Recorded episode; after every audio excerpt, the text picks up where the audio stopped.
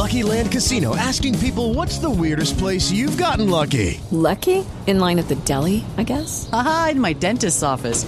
More than once, actually. Do I have to say? Yes, you do. In the car before my kids' PTA meeting. Really? Yes. Excuse me, what's the weirdest place you've gotten lucky? I never win and tell. Well, there you have it. You can get lucky anywhere, playing at LuckyLandSlots.com. Play for free right now. Are you feeling lucky? No purchase necessary. Void where prohibited by law. 18 plus. Terms and conditions apply. See website for details. Steve Bannon was talking to Charlie Kirk, and he said 35 Trump allies had been raided by the FBI. And that's a shocking claim. And then Harmeet Dillon, a lawyer, well-respected, came out and said, can confirm it happened to people I know as well. And so it seems very much confirmed. I mean, I'll tell you this. Steve Bannon was perp-walked after he turned himself into custody. We didn't see that for the BLM leaders who are effectively accused of the exact same, potential crimes. But they're putting on a show for everybody. And hearing that 35 Trump allies have been raided is, it's getting pretty crazy out there. And we got a bunch of stories, man. Crime is playing a big role in the upcoming election. Democrats in vulnerable districts are starting to realize this. And we got a story out of California I want to talk to, because I want to talk about crime. A woman was beheaded in the street in front of a bunch of people. And I don't want to just play into anecdotes, because I know sometimes crime happens, but this is part of a larger trend of a massive uptick in crime that we need to talk about, especially when it comes to policing policies and how that stuff plays out, self-defense, and how there's this move by these woke politicians to decriminalize and allow violent offenders out while basically arresting small business owners. So we'll talk about all that stuff. Plus AOC, she's getting criticized because she said she didn't know if interracial marriage was right for her. It's very interesting to hear a progressive person, because the progressives are the ones who are saying that if you had a racial dating preference, you were racist. And I'm going to give a shout out right now to Tom McDonald. Tom McDonald's got a new song out, and I'm going to be promoting this all next week, because I genuinely mean it when we got to push back in the culture war and we've got to win in terms of producing culture. Tom's got a new song out today called Riot. This is when Billboard reporting starts. It ends next Thursday. Everybody needs to check out the song. We put the link in the description below. You can buy it. We put the Amazon link. It's easier. But if you go to his song, he's number 4 on trending. It's not an overtly political song. It's just good stuff by somebody who's got a good message behind the work that he does. I'm a big fan of Tom. I want to see him hit Billboard number 1 on the Hot 100. Maybe we can't pull it off, but we need to organize.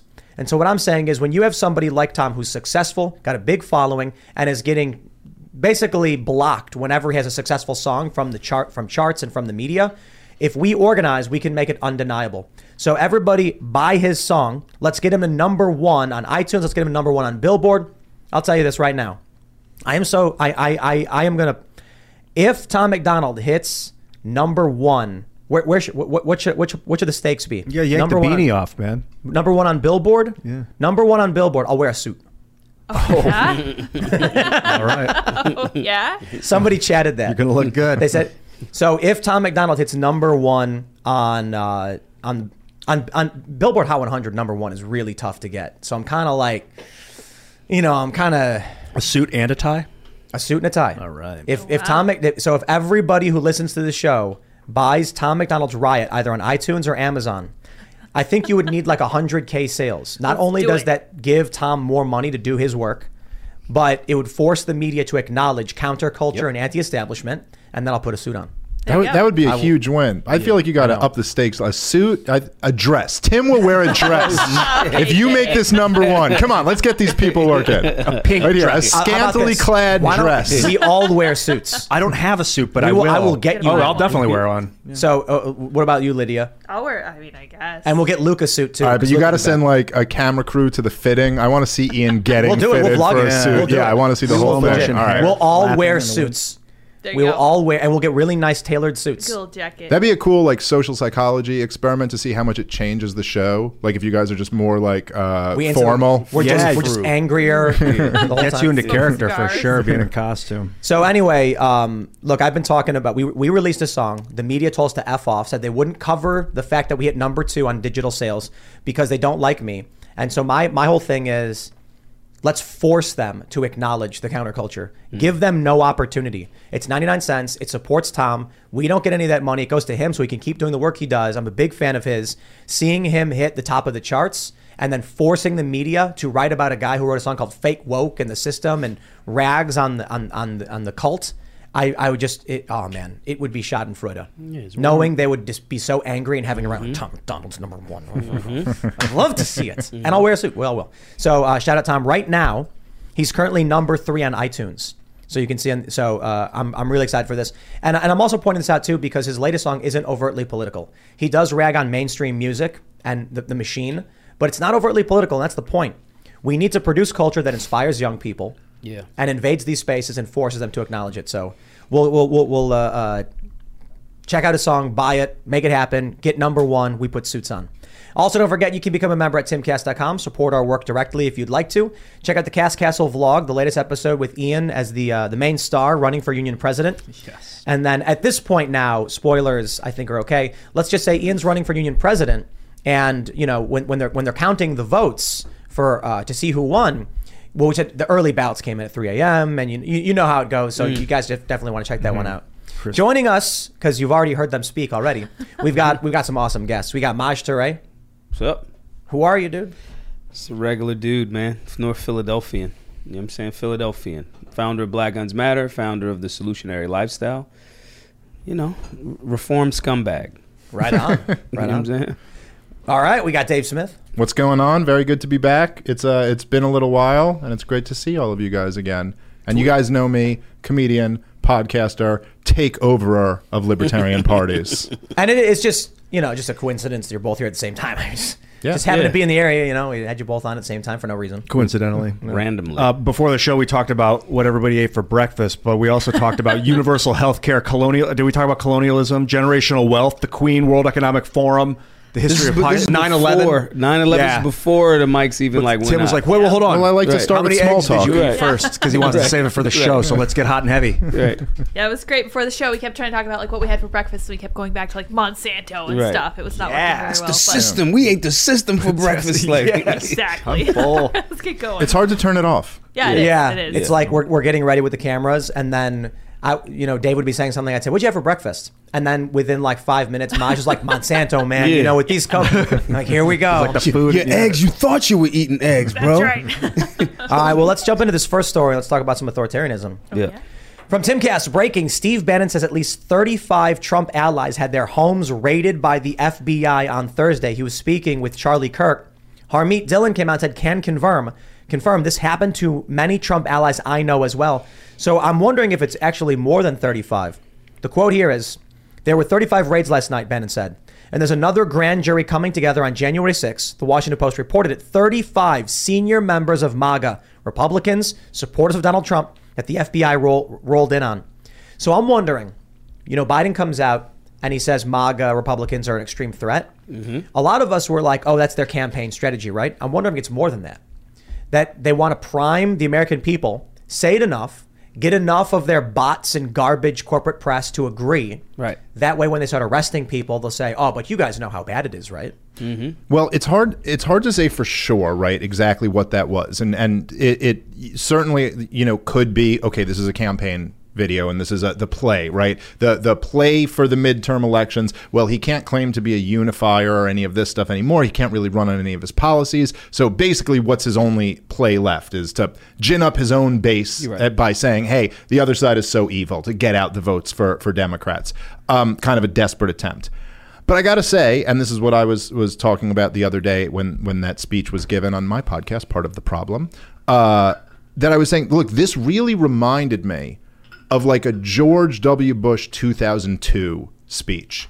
It had everything from like, I mean, the creepy red backdrop, the military members like right behind him. This was like, it seemed like a war drum speech. Mm-hmm. Like if you remember, you know, 9/11 happened in September 2001. We invade Iraq in 2003, but the whole year of 2002 was this slow, you know, beating the war drums, pushing the war propaganda about what Saddam Hussein is doing. And it did have that feel to it. I think that, look, let's just call it what it is.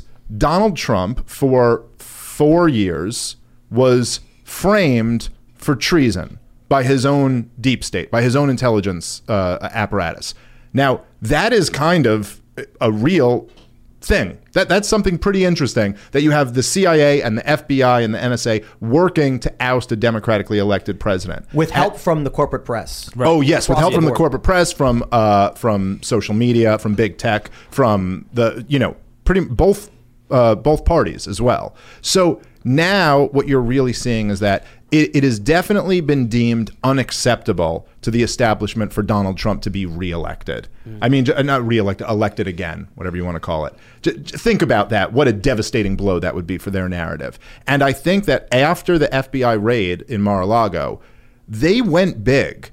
There's no, I don't think they can do that and not follow this up with something big. They can't just raid a former president's house and then say, all right, we didn't find anything, it's nothing. Okay. They got to go for it now. So this is, you know, again, if Bannon is telling the truth and this is what happened, this is another major escalation in that step. Bannon's not the kind of guy to hoax like this. Nah. And Harmeet Dillon's a lawyer. She's not this hyper partisan. I mean, she's obviously, you know, partisan in a certain sense, but she's a lawyer coming out saying can confirm this happened. I take it seriously. The thing I think that the general public should actually look when they see this.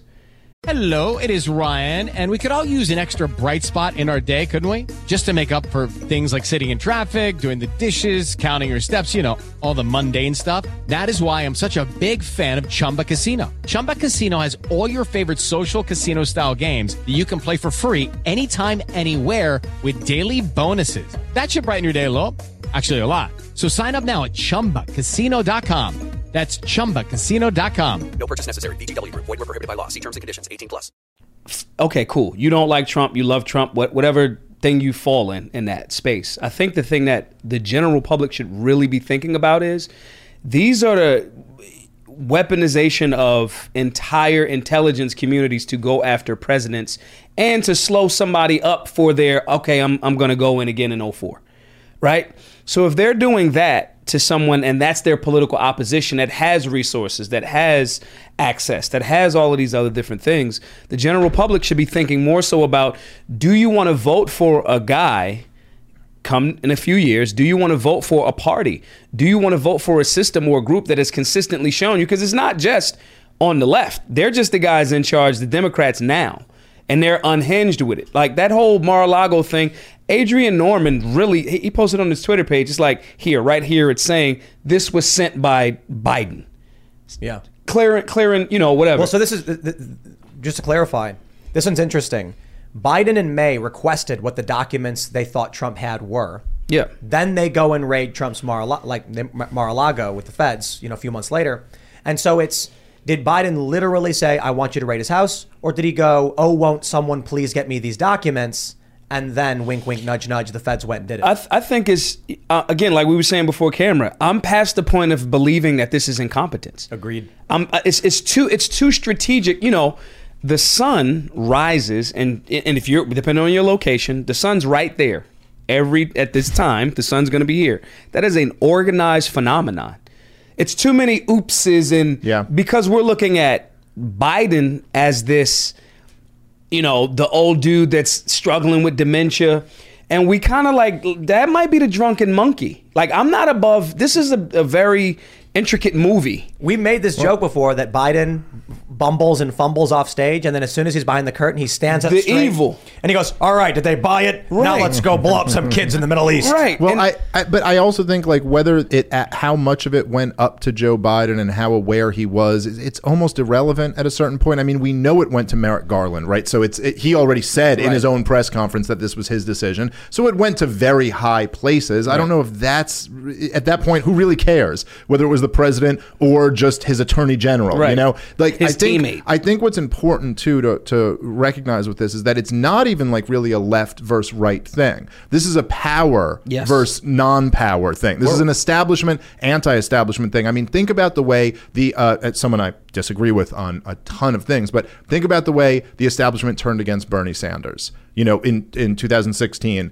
really rigging the entire election against him in the Democratic primary. Think about the way in 2020, when he was looking very good against Joe Biden, they were on MSNBC and CNN calling his supporters brown shirts and Nazis. What do you think the system would do if Bernie Sanders had been elected president? So, I want to clarify that. They mounted a procedural effort against Bernie Sanders. Like, questions were being given to Hillary Clinton in advance by CNN. In 2020, they had the three moderates drop out and all endorse Joe Biden at the same time. So it's this back and Elizabeth Warren stay in. Right. They had her stay in. So the one who is splitting votes from him stays in. All the ones who are splitting votes from Joe Biden get out and endorse Biden. So it's this, like, they flex and bend the system so everything always skews in their favor in those ways. And what happened, and they did that with Trump too, but it didn't work. For once, it didn't work, and that guy got in. And so it's just the thing that should be eye-opening to regular people is that you go, look, if ever you supported a candidate from the left-wing perspective who deviated from the establishment too much, they would crack down on him in the same way. And the thing that the Trump supporters should be questioning about how much loyalty you have to Donald Trump going forward is just like, Donald Trump appointed Ray to the head of the FBI. Right. He is the guy. Well, you know, if his mission, his stated mission, was to drain the swamp, well, man, he got drained by that swamp. He hired Bolton. Like, Bolton, everybody went, bleh. Dude, Bolton, Pompeo, Barr, you know, Ray, all of these guys, his entire team. Well, so, like, he had no clue who to trust and who not to trust, and he got rolled by all of them. He kept Fauci on the job through all of 2020.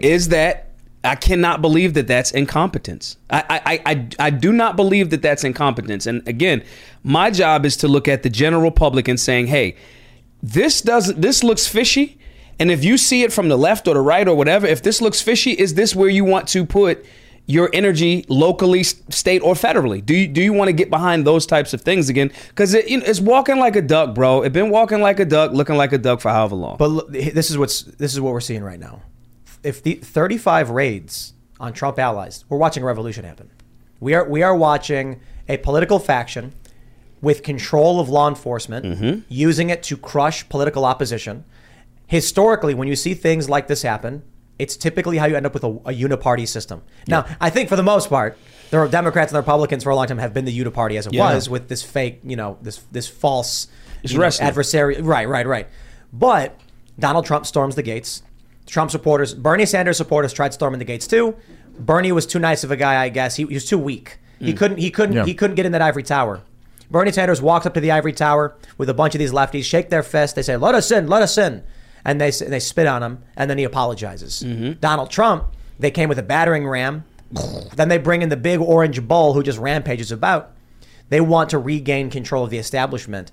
This is how they're trying to do it, by purging and arresting all of their opposition. Let me tell you real quick just how scary it gets. They're going after Trump supporters. They're going after Trump people. They're not going after Republicans, because the Republicans are going to be the establishment. But I'll tell you what happened when I was in Egypt, when they had the second revolution. They realized that the political split between the more secular type Egyptians and the Muslim Brotherhood was too great, and there was only one solution. And you know what they did? Do you know what the military decided to do to stop the constant revolutions? They had a revolution, they had a revolution again. They just went and started killing the Muslim Brotherhood. They just went out, started arresting, started firing guns at, and just attacking their protests. Now, it's not that bad. They're not going out and just killing Trump supporters, but it's because we're in a different degree of warfare. That's third generational. Now we're in fifth. They're using the power of law enforcement to make sure Trump's people can't assist him, and that his ideas and his leadership are gone. Yeah. Well, it's interesting when you say we're in a revolution, and you could really think about in the history of the United States of America, like, we have kind of this idea that we've had one regime since 1776, but really there's been many revolutions along the way. I mean, we had a revolution where we overthrew the Articles of Confederation and installed the Constitution. We certainly had a revolution with Abraham Lincoln where we fought a civil war. I think you could argue that FDR kind of was a revolution. Well, my point would be here, the revolution was 2020. The revolution isn't 2022. The revolution was having the lockdown regime, having what bordered on a color-coded revolution with these kind of like very, let's say, sponsored mass rioting and protesting in the streets. I mean, this is right out of the playbook of what we do in other countries. And so this is the follow-up to that. Yeah. The 529 insurrection. When they went to the White House, ripped down the barricades, injured dozens of federal agents, set fire to a guard post, set fire to a church, and forced the president into a bunker. Yeah. And no one talks about that. Right. It's very interesting. But right. This is the follow up to that. Like, if this big push was made, you could look at that Time magazine piece about how they stole the election from Donald Trump. If this big push was made to get Trump out and put Joe Biden in, well, this is now the follow up to that. Now, how do you? This is usually after a revolution. You have this period where then you have to crack down on the dissidents to make sure that the power that you took is contained. It's all part of the revolutionary process. You mentioned the Civil War. A civil war happens when factions fight each other and neither side can just take it. Right. What we're watching now is, I don't know. I don't care if it's Democrats. It is the elite, and they are using, and it mostly is Democrats, and there are some former Republican neocon types, but what we're seeing is still the revolutionary period. So if in November Republicans win, then the revolution is not complete. If in 2024 Trump wins, then the revolution failed. Right. To some degree. But sitting here watching, I can't believe that we have a story that 35 senior Trump people were raided by feds. Like, that is such a dramatic escalation. I think they're doing, what's going to come out of this is the Streisand effect. They're doing something. They're thinking about, we got to keep Trump out. They're not thinking about the general public watching going, you guys are shitty. They're doing a lot of the heavy lifting for us. And I don't mean that in a good way, like, oh, great, yeah, raid more, MAGA extremists, so-called, and then the people will wake up. But that's kind of like, in a weird way, what's happening. The general public, how many times are y'all hearing guys that may have voted for Biden? And they fought you tooth and nail in 20-whatever, right? 19, yeah, this is blah, blah, blah, blah, blah. Now, after a year and a half, 2 years, they're like, bro, I don't really. They may not be willing to say, yeah, I'm going this way completely, but they're also going like, nah, something's wrong here. I don't even like how this feels. Economically, they're doing something, this massive overcorrection that the general public is, I think, for me, I don't think that anybody's just going, yeah, we're going Biden. And I don't think that they're going, we're raiding these people and people aren't seeing. I think it would work if it was more clandestine. I want to jump to this story here. And it's brutal. Man arrested after beheading young mother in the middle of San Carlos Street, law enforcement sources. Now, they may have had a domestic issue. The guy attacks her and then uses a sword to remove her head in view of the public. And there's two things I noticed from this. There was a story, I think it was a few months ago, maybe a year ago, about a woman who was on a subway train when a man raped her. That was in Philly. And everybody watched. Mm-hmm. And they filmed it and just let it happen. And I thought to myself, like, how does that happen? That people just stand there and watch that? Like, watch someone do that. Same thing here. Now, I get it with this story. Dude has a sword, right? Okay, guy's got a sword. What can you really do? Shoot him. But yes, of course. Maj did. No, I agree. That was the correct answer, Maj. Not in California. No. Not in California where they criminalize self-defense. Is that where that happened? It was in Cali? Yeah, so here's my point, right? We're segueing off of this, what's happening with this revolution. And you made a really good point before the show, Dave. You said that they're decriminalizing, like they're letting people go with all this violent crime, and then they're criminalizing self-defense. Right. That is an untenable situation for any civilization, and the only result can be collapse. Well, something really interesting about like the kind of rise of the progressive prosecutors who, from my perspective, a lot of the times as they were running in some places where they need to get elected, or as they were like campaigning for the job, they made points that I thought were somewhat reasonable when they were talking about, things like bail reform, where you certainly can make the argument that it's a pretty messed up system, that if you have money, you get out of jail. And if you don't have the money, you have to stay in jail until trial. There's a really reasonable argument to have there. There's certainly a reasonable argument that over the last 40 years in America, we have been way too harsh on crimes like drug possession, even drug distribution, on crimes like gun possession. These things, it's outrageous the amount of people's lives who we've ruined for these nonviolent victimless crimes. So the progressive prosecutors kind of used that popular energy to rise up. And then they went, okay, but not only are we going to do that, we're also going to go really easy on violent criminals. We're also going to decriminalize not just shoplifting, but strong-armed robbery, carjacking, and all of this, because we don't want to throw away the book for anyone, except when someone's exercising self-defense. Then they become Reaganite drug warrior prosecutors who want to throw the book at you, who want to like throw 30 years in jail for. So it creates controlled demolition. Yes, it creates this thing that is obviously just going to destroy civilization. You can't have a society where you legalize property crimes and violent crimes, de facto legalize them, and then punish people for defending themselves. They are punishing the good, the let me live my life happily and leave me alone, and exonerating, allowing, commuting, protecting the bad. Quite literally, it's like letting the demons loose. And it's an inversion of what the system is. It's protecting evil. But my only point there is that basically that like the conservative prosecutors gave them this lane from 40 years of insane aggressive prosecutions of people for like drug possession charges. Right. So then they could run against that and then be like, isn't that so horrible? And then they give us this insanity. What we need is libertarian prosecutors, basically. Is that, yes, let's not throw people in jail for drug possession or gun possession, but also if you defend your life or your property, then we should always come down on the side of that person against the criminal. It should be like this. I'm imagining there's like a DA and there's like a courtroom and some guy mugged some other guy. And so here they both are. One dude's on trial for the crime. One dude's, the victim. And then the judge is just like, okay, so, we've heard all the evidence. It really does sound like you mugged this guy. And then he looks over at the victim and says, do you have a gun? And he goes, no, I don't. He goes, okay. So restitution will be, we're going to give you a gun. It's cheaper to give you a gun than put this guy in jail. We're going to tell this guy, don't commit crimes because the next time dude's going to be armed and so will everyone else. I'm kidding, by the way. But the idea is like. With the Lucky Land Slots, you can get lucky just about anywhere. This is your captain speaking. We've got clear runway and the weather's fine, but we're just going to circle up here a while and get lucky. No, nothing like that. It's just these cash prizes add up quick. So I suggest you sit back, keep your tray table upright, and start getting lucky. Play for free at LuckyLandSlots.com. Are you feeling lucky? No purchase necessary. Void where prohibited by law. 18+ terms and conditions apply. See website for details. If people were armed... Good law-abiding citizens who are armed out in West Virginia, I've never had a problem with them. I saw a guy walking down the street with a crossbow once, and I'm like, how's it going? Do you support prosecuting violent crime? Oh, yeah, of course. What about people that command people to do violence?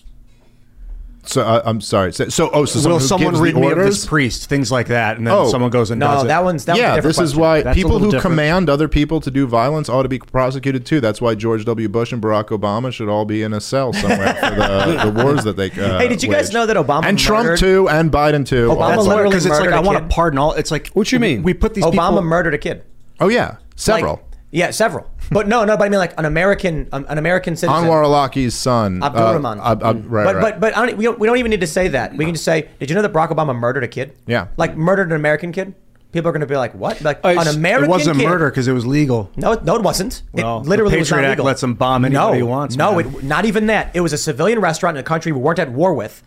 He blew up civilians, an American citizen, and we weren't at war with Yemen. It was the definition of like... It wasn't even a war crime because we're not at war. It was just literally Obama murdering somebody. Yeah, and by the way, that's when Obama was drone bombing Yemen up to 2009, 2010 when we were on the side. We were drone bombing to supposedly kill al-Qaeda. But then he switched and, we continued the bombing campaign to this day on the side of al-Qaeda because now we're against the Houthis because we had to kind of win over favor with the Saudis again. Mm-hmm. So we kept that war going this entire time and switched sides. And we are still to this day currently fighting on the side of al-Qaeda. So mix war crimes with treason with genocide.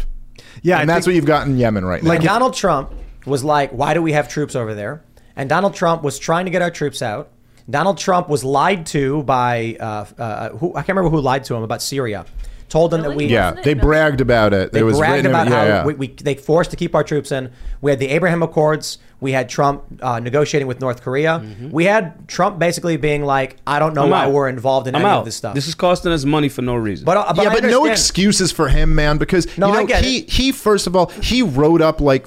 First off, he got tricked into surging in Afghanistan before he finally agreed to end it. And then he agrees to end it on a timeline that will be on the next guy's administration. happen. I guess he assumed he was getting reelected, but why he took that risk. Oh, hold on, by the way, he had Colonel Douglas McGregor come in to the Defense Department in the lame duck session after he lost the election, but before he was out, and he wrote up the order to remove all troops from Syria and Afghanistan, and Trump signed it, and then the next day Trump took it back. Because someone got in the room with him and convinced him not to do it. And he did this over and over and over again. So fine, it is true that they all misled him and lied to him, but like no excuses for the commander-in-chief and president. He had 4 years in there of being the commander-in-chief. The genocide in Yemen continued every single day of his administration. By the way, 1-833-StopWar.com. Go there. There's a War Powers resolution coming up. This is the big project of the Libertarian Party right now to try to get you to go call your congressman. There's a bill in the Congress, in the House and the Senate, to try to bring an end to this genocide. I gotta push back a little bit, just because I think in terms of war, Trump was the best president of my lifetime. Why? Because he was getting our troops out. He didn't start any new ones. He didn't start any new ones. He definitely gave it his best try when he murdered Soleimani, and could have gotten us into the worst war in the last 20 years. I didn't say it was. Thank God. I didn't say that was good. Who was better? Every other president in my life started several wars. And so I understand, like, bro, listen, I like that talking point. I like that the talking point is he didn't start a new war, rather than it being like he was so great because he was so aggressive, you know, like he was such a war hawk, like it would have been with previous Republicans. But I mean, okay, he didn't start any new wars. That is technically true. Again, he flirted in Iran and flirted in Venezuela. But, you know, the number of civilian casualties actually went up in his, he didn't end any of the wars. He continued all of them. I give him all the credit in the world. He authored the deal that ultimately ended the war in Afghanistan. And by the way, even though he botched the execution, I give Biden credit too for ending that. Fine. But Donald Trump was the commander-in-chief for 4 years on the promise that he was going to end these wars. I know. No excuse making for that. He kept them all going for all 4 years. I think the difference in our perspectives is, because I agree with you, but my thing is like, I have to be positive on people who are making progress, so that we can continue to encourage the election of people who will follow further and further in that direction of. But then I'll say, if we want to make progress, but he didn't really make progress, is what I'm saying. If more people are being killed, what is that? So that's what deal? What peace did he strike with who? So when you have planes that are traveling over Israel, right? When you have countries like Saudi Arabia, among other Arabic nations that are now allowing an inter-country commerce. It's just a step in the right direction. There was no war between Saudi Arabia and Israel. There was no war between the UEA and Israel. If you had the passport stamp. So basically what he did was, in these peace deals, is he basically bought off these other Muslim countries to be friends with Israel when they had vowed to not be friends with Israel over their treatment of the Palestinian people. And so we bribed them with U.S. taxpayer dollars to look the other way and let Israel do what they want to do to the Palestinian people in order to not like be enemies with them. So if that's a peace deal, fine. But if I'm talking about the actual wars, the war in Yemen, the war in Somalia, the wars in all of these countries, like, no, he didn't end them. So that's the type of peace deal I'd be looking for. So I agree with you. I want to see progress, but I think the way to get progress is to say, like, no, that's not good enough. We're actually expecting, when you run on saying we're going to end the wars, that means end the freaking wars. Like, end them all. This is insane. Agreed. We're draining. We're bankrupting our country to be the empire of the world. And for what? What do we even get out of it? What do we got? Okay, in the last 20 years, in Iraq, Afghanistan, Libya, Syria, Somalia, Pakistan, Yemen, like all these campaigns, what have we gotten for opium? Petrodollar? Yeah, opium and lithium, maybe. No. It's the petrodollar. Right. It's that we don't have to do anything to buy oil. Literally nothing. The funny thing about that is that it's like, even that, how does that benefit the American people? I mean, what it benefits the Federal Reserve, right? Like, they can print all the money they want and there's still something that's kind of backing up its currency. It does. But how is that actually benefiting regular people? Well, I'll tell you. So it allows their government to rape them even more. Well, but it does benefit the American people. I'm not a fan of how the system works, but it does. So the GDP of, say, Brazil has to be high so they can, with what's the Brazilian currency? Man, I can't. Someone, I'll look it up. I believe it's the Brasilio. The Brasilio. That's exactly what it is. So what is it? I should know the answer to this. Peso. It's the Mexican peso? Yeah. No, it's not the Mexican peso in Brazil. You sure? Ian. Yes, I'm pretty sure. The Brazilian real? Yes, the real. I don't know why Mexican peso came up when I asked. Hey. So in order to buy oil, they got to trade that for petrodollars. They got to trade it for the dollar so they can buy on the market. With us, what we do is U.S. currency is created upon the transaction of a loan. So when you buy a house, the bank just manifests $500,000 for the house or whatever it is you're buying. And that money appears in the bank account of the person who sold the house. It was not, nothing was done to make that happen.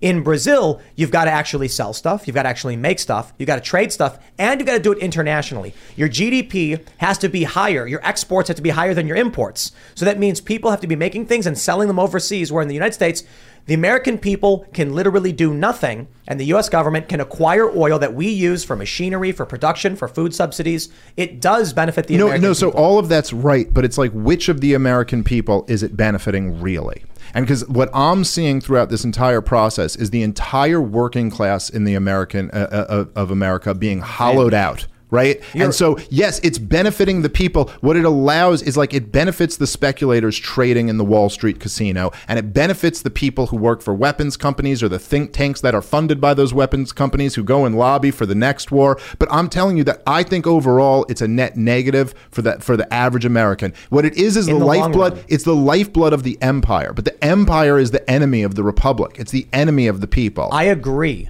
I prefer a system where people work, trade, and you have what you make. You use your hands, you use your mind, you make, you create, you live a good life. You share with your neighbors come together, you build something great.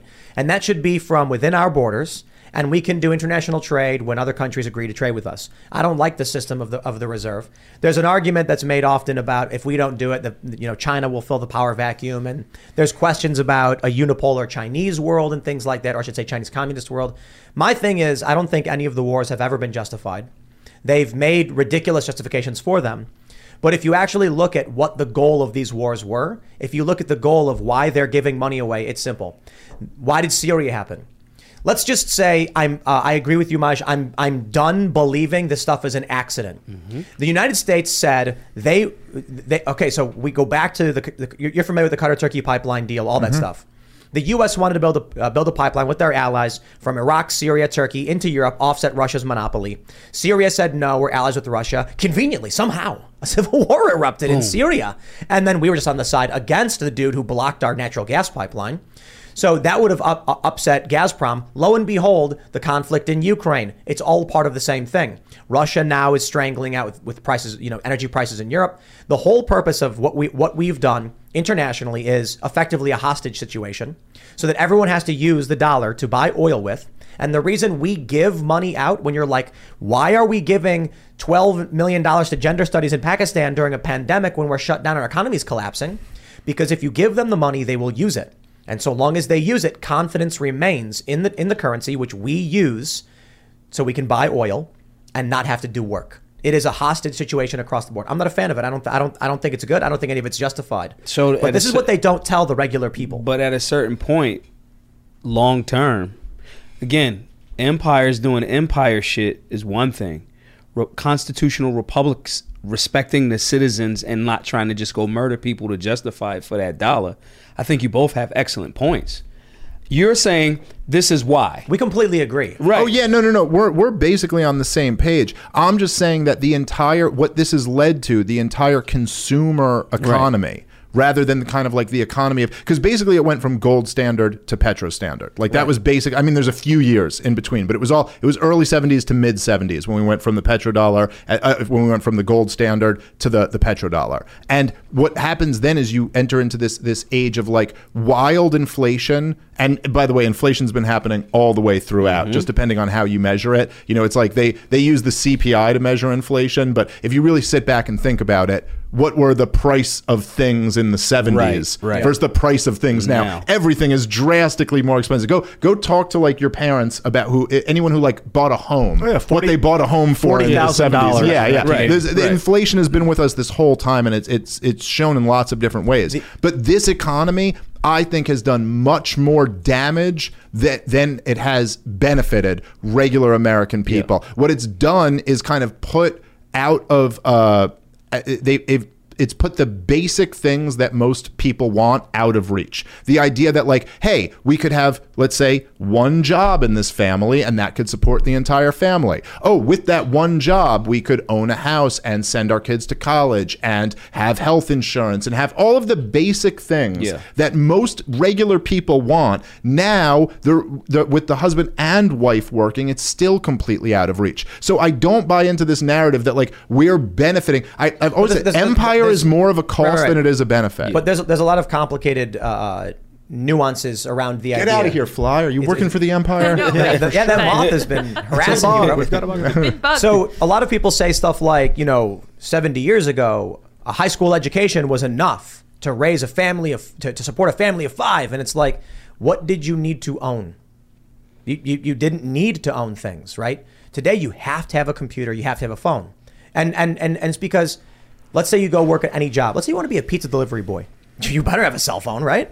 Okay, well, phones have gotten a lot cheaper, but you require certain materials now that people didn't require before. It's like you could go to get a job working somewhere, and it's like phones were there as part of the company. So basically, but the phone isn't really what's putting people, is what's making people bankrupt, right? I mean, even those kids can afford a phone. I'm saying there's a lot of different factors that play into this. One of them is the expansive requirements, the services we require. You need to pay your internet bill, you need to buy a phone, you need to have a vehicle, like all of these things compound. So, my parents growing up, like they didn't need a TV, they didn't need phones, they didn't need anything. They had empty studio apartments with a mattress on the floor. And it was like not living well, but it was like you didn't have to worry about extensive bills. So regardless of inflation, that there's more material expenses that are compounding. Sure. But I think there's also like the prices. I mean, if you think about it like this, right, where if a lot of those kids who bought into that and all went to college because they were told this is what we have to do. And these are a lot of the same kids who are begging for debt forgiveness now, which I'm against. But just to say, let's say you go and you're $100,000 in debt now from college. And then you enter a job market post 2008 financial recession. It was not a good job market. So you're like working at Starbucks. So you're working at Starbucks and you have $100,000 in debt and you're living at home. And the average cost of a house, around you is like $500,000. And the cost of like college is what college is. The cost of healthcare is what healthcare is.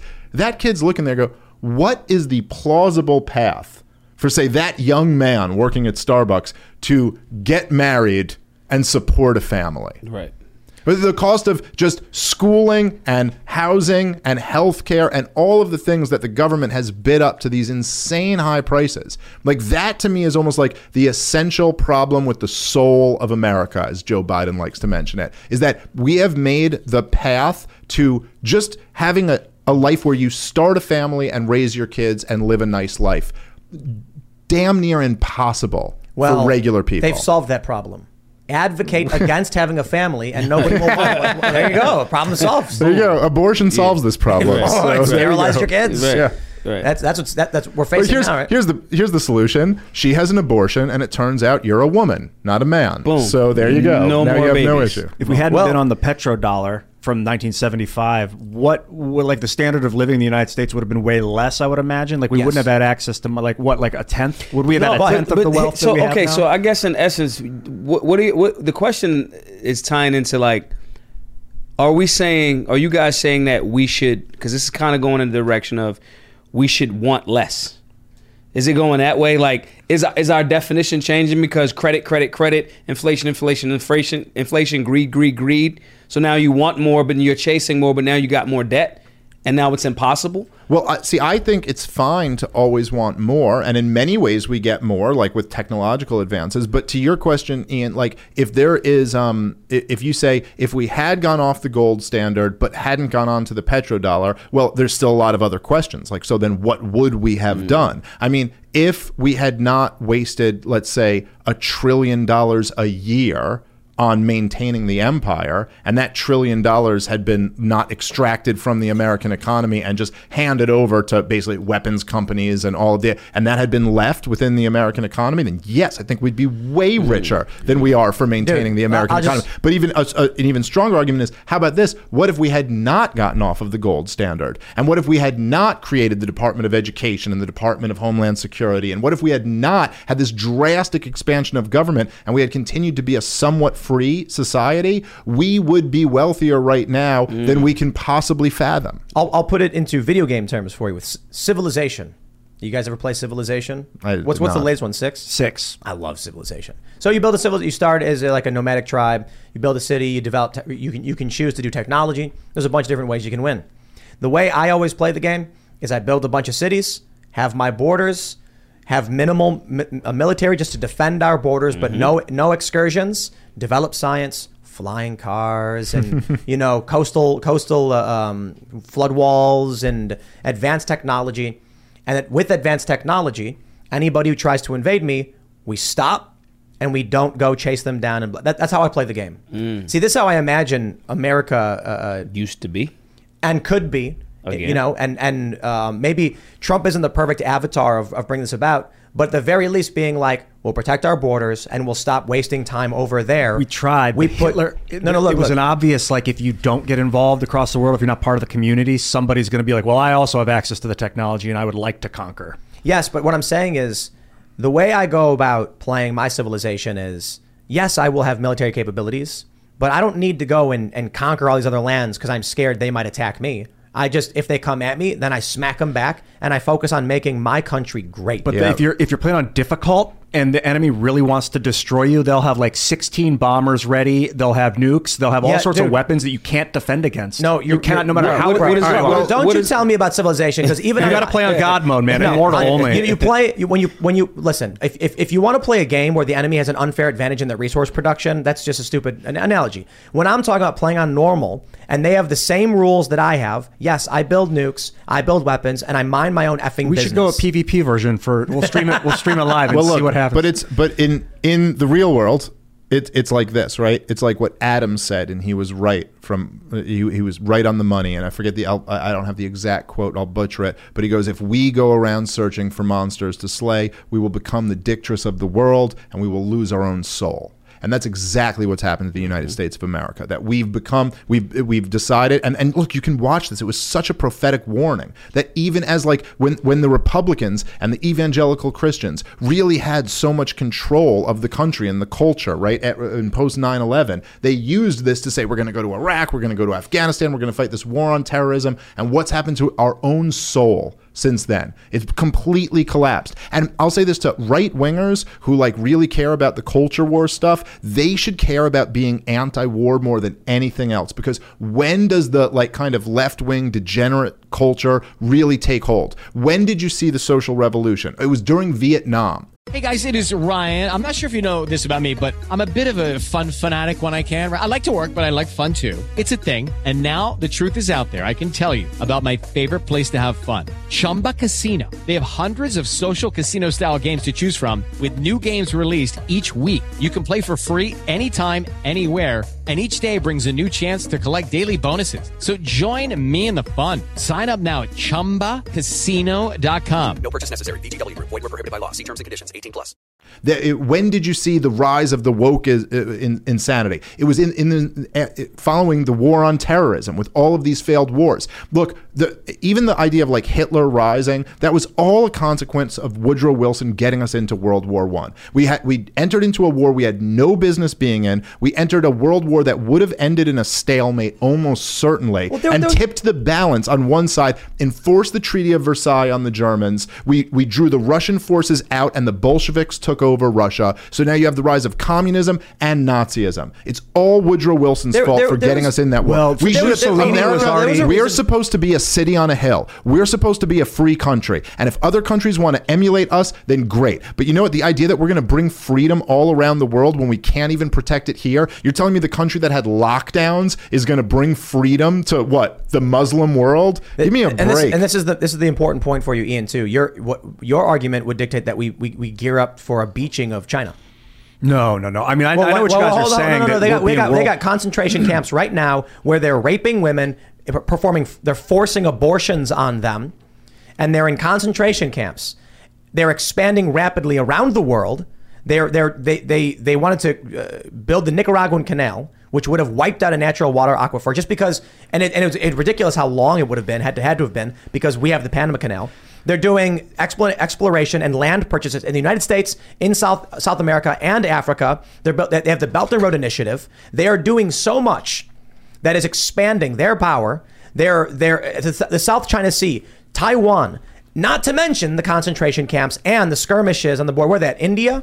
Mm-hmm. So if that is your criteria, we should have already invaded them a long time ago. They haven't been invading anybody, though. If Hitler had exterminated the Jews without an invasion, no one would have stopped him. I mean, what right do you have to go into a sovereign nation and tell them how to run their show? It's just... So that's the point of saying we're a city on a hill. Because to your point, that's what we've been doing, clandestine or overt, for decades at this point. And by the way, no one did stop Hitler from genociding the Jews. Right. I mean, I guess the Soviets liberated like the last few hundred of them or something like that. But he got away with his genocide, and it only happened after the war. You know what I mean? Like, so it's, if anything, the idea that the war prevented the genocide of the Jews. I know a little something about this as a Jew whose family is from Germany. No genocide was prevented. You know what I mean? So really, the truth is that all we can do, and this is unfortunate, but the reality is that large swaths of the world are authoritarian nightmares. And all that happens when we raise up this military-industrial complex in the name of battling that is we become an authoritarian nightmare as well. Mm. Unfortunately, it's like the analogy I like to use is it's like if you were sitting there in your house and you're worrying about your neighbor's marriage while your marriage is falling apart. You know, like your marriage is falling apart, but you're really concerned about how the guy down the street is treating his wife. But if you see the guy down the street's like kicking doors in. Who was married to Abner and Bewitched, that lady? Oh, the actress? Abner. You know, she's always watching from across the way. Yes. They're like... I got that one. Yes. It's true, like, but if your neighbor down the street's like breaking down the doors of other neighbors, then you're like, are we just going to sit here? Like, at what point do we get involved in... Okay, so then at the same time, man, if you're going to use this analogy, then when do people start checking America? I love how we always just imagine ourselves we're as the ones, righteous side. Like we're the ones who are stopping other people from breaking down the doors. Like, who's broken down more doors? You listen, man? Between the war in Iraq and the war in Afghanistan and the war in Yemen and the war in Syria and the war in Somalia and the drone campaign in Pakistan and the war in Yemen, what do you think the total death count is?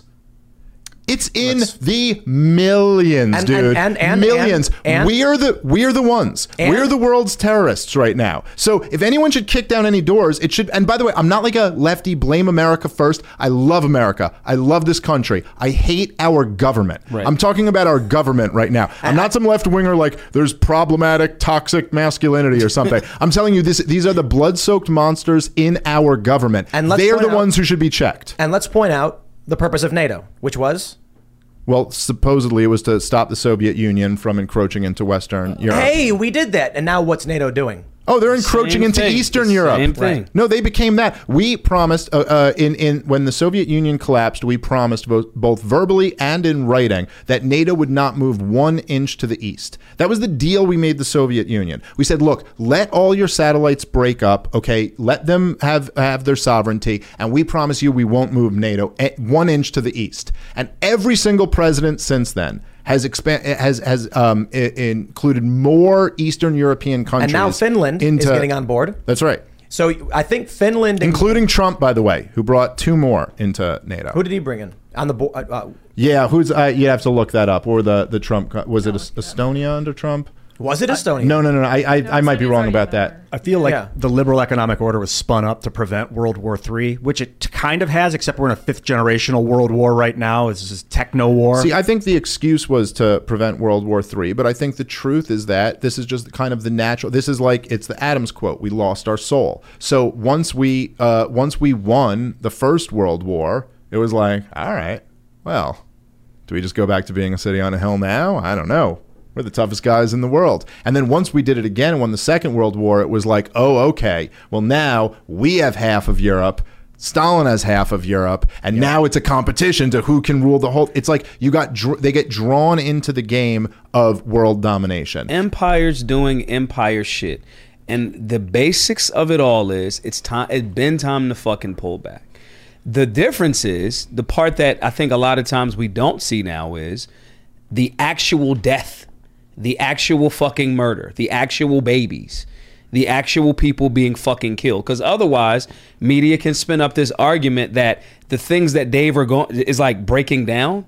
Media can make it look like, oh, those are the actual bad guys, and we're just here to protect us from those guys. Never mind. Okay, yeah, we're going to have this conversation about election meddling and all of these other different things, but let's ignore the fact that our government, so-called deep state, whatever, has been doing it forever. I think that part is the general public is going to have to ask, do you want to be the Republican, the free folk, and fall back and hold those parties or those public servants in that position to do that? Or are you okay with just being the empire? But empires generally fall. Yeah, let me, that's right. Can I just say real quickly, there's that, even if you don't care about like the innocent women and children being slaughtered in all of these countries, like hypothetically, if you're just like, that's not your thing. Okay, look what it's given us. Right. Like this whole like domestic war on terrorism now that Joe Biden is pointing in at Donald Trump supporters, what's he using? He's going to use the Patriot Act and the Department of Homeland Security and everything that those guys supported, that they voted for in the name of fighting the Muslims, and that's what's going to be turned on their own people. And what did every single one of us say as activists in the late 2000s and early 2010s? What Obama was doing was, this is exactly what is going to happen. You know, I appreciated Greg Gutfeld, who I love, who's he's got a show on Fox News, as a lot of you know, I'm sure. But he said, he was like, you know, I was one of those guys, and he named me as one of the people. Like he was like, you know, all these people would tell me, like Glenn Greenwald and Dave Smith and and I think he said Matt Taibbi, and he'd go, they all go, you know, if the government can do this to Muslims, they can do it to you. And I was like, no, they'd never do that. And I really appreciate it. And he admitted it. He goes, hey, I might have been right about that. I gotta say, there was a point. Hey, man, even Tucker, right? A lot of people who were very much pro-machine are now going, hey, I think we were wrong about that. Yeah. Right. And I'm like, respect, man. I give Tucker a lot of credit for that, because he was like a real supporter of the war in Iraq, I believe in 2003, 2004. And he turned around pretty early. I think it was like 2005. I think he went there and he was like, oh yeah, I was way wrong about this. And now he's become... It's so weird in this world that the 8 p.m. Fox News hour is the biggest anti-war voice in the corporate press. And here's what we said, because we had a boomer on the show, and we told her that feminists are the pro-war faction now, and she didn't believe it because she was a feminist. And then it was Richie McGinnis and his mom, and Richie goes, "No, yeah, that's right." I said, "Think about it. You have a group of people, one wearing red hats, one wearing pussy hats. Which side is pro-war?" The Trump supporters are more likely to be angry, being like, stop. And the pussy hats are going to be like, how much money can we give to Ukraine for this war effort? Yeah. And I'll tell you, I wish I'm happy with the movement to being more anti-war on the right. I think it's like the best development in the last 15 years. But I just I want them to be better. You know what I mean? I think they're still not quite good enough. But yeah, it is crazy how much the left was co-opted. Although I will say that what's kind of interesting is that a lot of the people who were really good on the left are now just labeled as right-wingers. Right. And I think you kind of fall into that category. Of course. Like Jimmy Dore is right-wing now. Well, that's he's a socialist. Right. Yeah, Glenn Greenwald and Jimmy Dore. And I think you fall into that category too. Absolutely. Like you were kind of one of the people who would have considered yourself on the left, who as that switch happened were like, well, no, I'm not going to go into being the pro-CIA, pro-war camp. That's like not what we are. Right. When they started coming after Julian Assange, I was like, why is the left all of a sudden mad at the guy who's good? I don't understand what's going on here. And then they were like, because he helped Trump. And I'm like, and? Like, yeah. What? What I'm saying to y'all is, you guys are explaining things from a very highly level, a big understanding of this political thing that's going on, right? Again, simplifying it for the general public. The massive overcorrections, sorry, air quotes, that's happening on both sides. There's general public, to your point about you, that are going like, hey, this is the standard that I stand for. I'm objective here. It doesn't matter who, I'm not going to switch because it's, oh, well, he said he was giving Trump, he was helping Trump. No, he was saying the thing that was right? Yeah. What we have to do is make sure that we're translating this to the general public that understands like, hey, they're feeling that same way. Nah, I was with this, but that, I thought I was with that, but that's bullshit. It's so hard. when you look like Jennifer Lawrence gave an interview where she said, we could have had Hillary Clinton, but people just wouldn't vote for her because she had a vagina. And I'm like, well, for me, it was because she wanted to start a war with Russia, and because she said, we came, we saw he died, and was overseas. Yeah. She was Secretary of State while we were blowing up kids and giving lucrative contracts to our buddy. It's like the government. So, by the way, not only is it untrue, and that there's plenty of reasons to hate Hillary Clinton, it is the complete inverse of what is true. Right. What is true is that Hillary Clinton was only there because she was a woman. She was married to the president and then gifted a Senate seat in a state she didn't even live in off of that, and then ran for president off that and lost to Barack Obama, but because she was the second best, given the Secretary of State role. The fact is that she walked into the role because she was a woman. But yeah, there's lots of reasons to hate Hillary Clinton. This is where they are. So I have a friend who's a Hollywood actress, and this was a couple years ago, and she said something like passively, like the only reason they voted for him was to hate brown people. And then I was like, what does that mean? Like, what do you mean by that? And she's like, the Trump supporters, like, they don't actually care about policy. They just hate brown people. And I was like, is that what you think about these people? Because, like, I'll give you an example. I was in Anaheim, and there were 3 Trump supporters, 2 young guys, 1 older guy. And I asked them why they supported Trump, and they said, actually, they were Bernie supporters. Mm. But when given the choice between Bernie Sanders, Hillary Clinton, and Donald Trump, Donald Trump was as close as they could get to a Bernie Sanders. Not that they were particularly close, but on a lot of issues they were. And so they said, I'll take it because those matter to me. Had nothing to do with race at all. Mm-hmm. You know, but there were hundreds of districts that went for Obama that flipped to Trump in 2016. I mean, 9 million people. The idea that race was the driving, factor in that is silly. My point here is, you're right. We got to find their level. But when people genuinely are misled and live in bubble world, echo chamber, cult land because of the media, it is not that easy. Well, no, it's not. It's not going to be fucking easy. Yeah. What I'm saying is, we just have a severe opportunity here, and I say severe because, and I choose that word carefully. Severe meaning this opportunity you might not even get it again. Like, there is absolutely no way that you have these type of conversations, right? And people are seeing that pendulum keep going boom, left, right, boom, red, blue, red, blue. We have a severe opportunity to go, well, here's some other options. Here's libertarian. Here's independent. These people are tired. You just have to explain it to them. Yeah, you may not be able to do it on Facebook because in about 2 weeks they're going to start shutting anything that's leaning anywhere right of center. The shit is getting suppressed. Well, it's true. I like to say, I might have said this on the show before once too, but sometimes you'll you could be looking through going on a YouTube journey, and you'd go to you scroll on these social justice warrior videos, and then you'll scroll on some alt-right videos and all this, and you go, oh my God, we're on the verge of a race war in this country. But then you go to the supermarket and you some black guy walks in front of you and he goes, oh, pardon me. And you go, oh, no, you're good. Go ahead. And then you open and you're like, no, I think we're fine. And then I'm like, right. I don't think any of this is real at all. Right. He's like, and I'm saying that, but you're wrong. Well, I don't think I am. I think that the vast majority of people in this country really are sick of the culture war stuff. They care about the fact that prices are getting out of control. Yep. They care about the fact that the economy is not working for them. And the truth is that we need. This is what the whole. Yes, that's true. Yeah, it's the economy, stupid. But see, people say things like, Bill Burr said this recently. On trigonometry, he's like, you go on the internet, people are the Civil War or whatever, but then you go on the real world, people are just minding their own business, doing their thing. It's like, yes, it's no surprise to me that when you are in a liberal area, liberals are fine with each other. It's no surprise to me that when you go to a conservative area, conservatives are fine with each other. But go to an area where the streams, the rivers are mixing, and you're seeing people get shot in the chest, like Aaron Danielson. When those clashes start happening, it's like, oh, yes, New York is overwhelmingly liberal, so they're not fighting each other. There's still riots. I went down to a conservative area where the cafes, the fast food restaurants all had Bible study on the walls. And I'm like, man, Chick-fil-A gets protests in the city. Mm-hmm. That's where the streams mix and they don't get along. And there's violent riots and bricks through. Well, I'm not denying any of that, but I'm saying that there's way more than those incidents are people who are just really worried about their daughter who's failing out of 8th grade math, and their son who's got to go to college next year. And what America needs, this is what we're trying to push, is that what we really need is solutions to the problems that actually matter. This is why I really highly encourage people to give the Libertarian Party a look. LP.org/join. Come check us out. Here's our message, okay? And let me just get this. Let me get this out. This is my big plug, okay?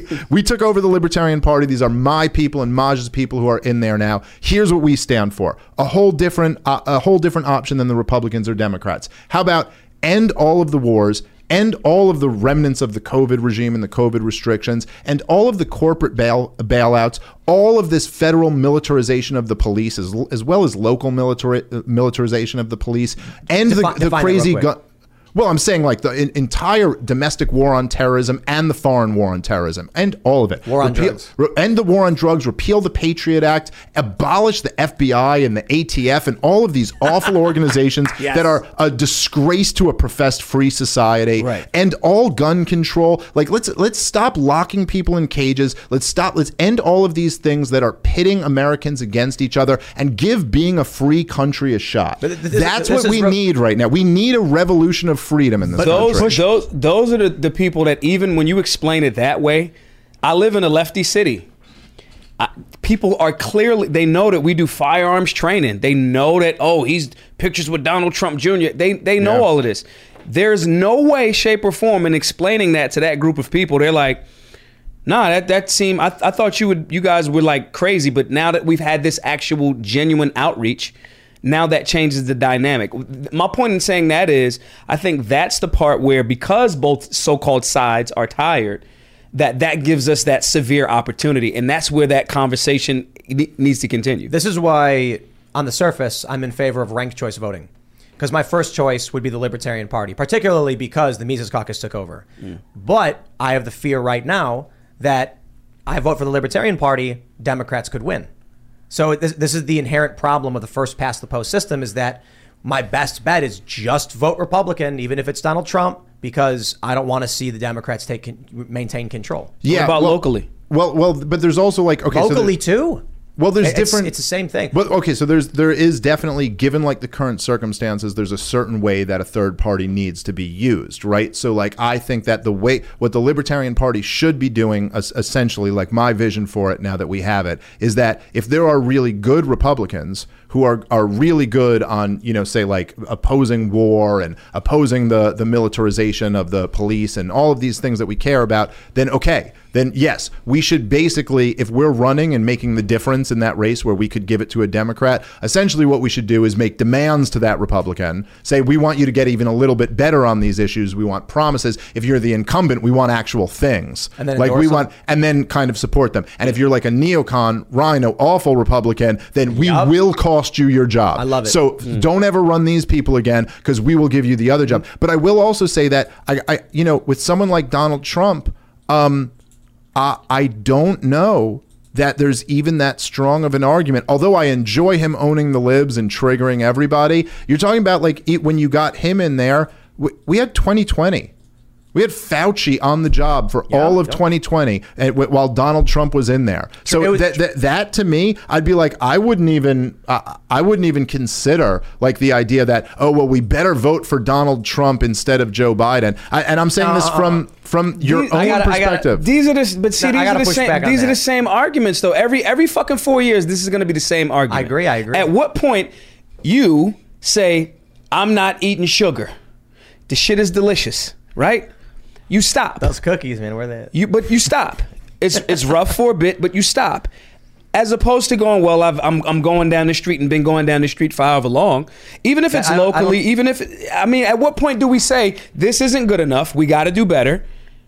I agree with that, except the analogy would be more like, you've got the choice between sugar and beer.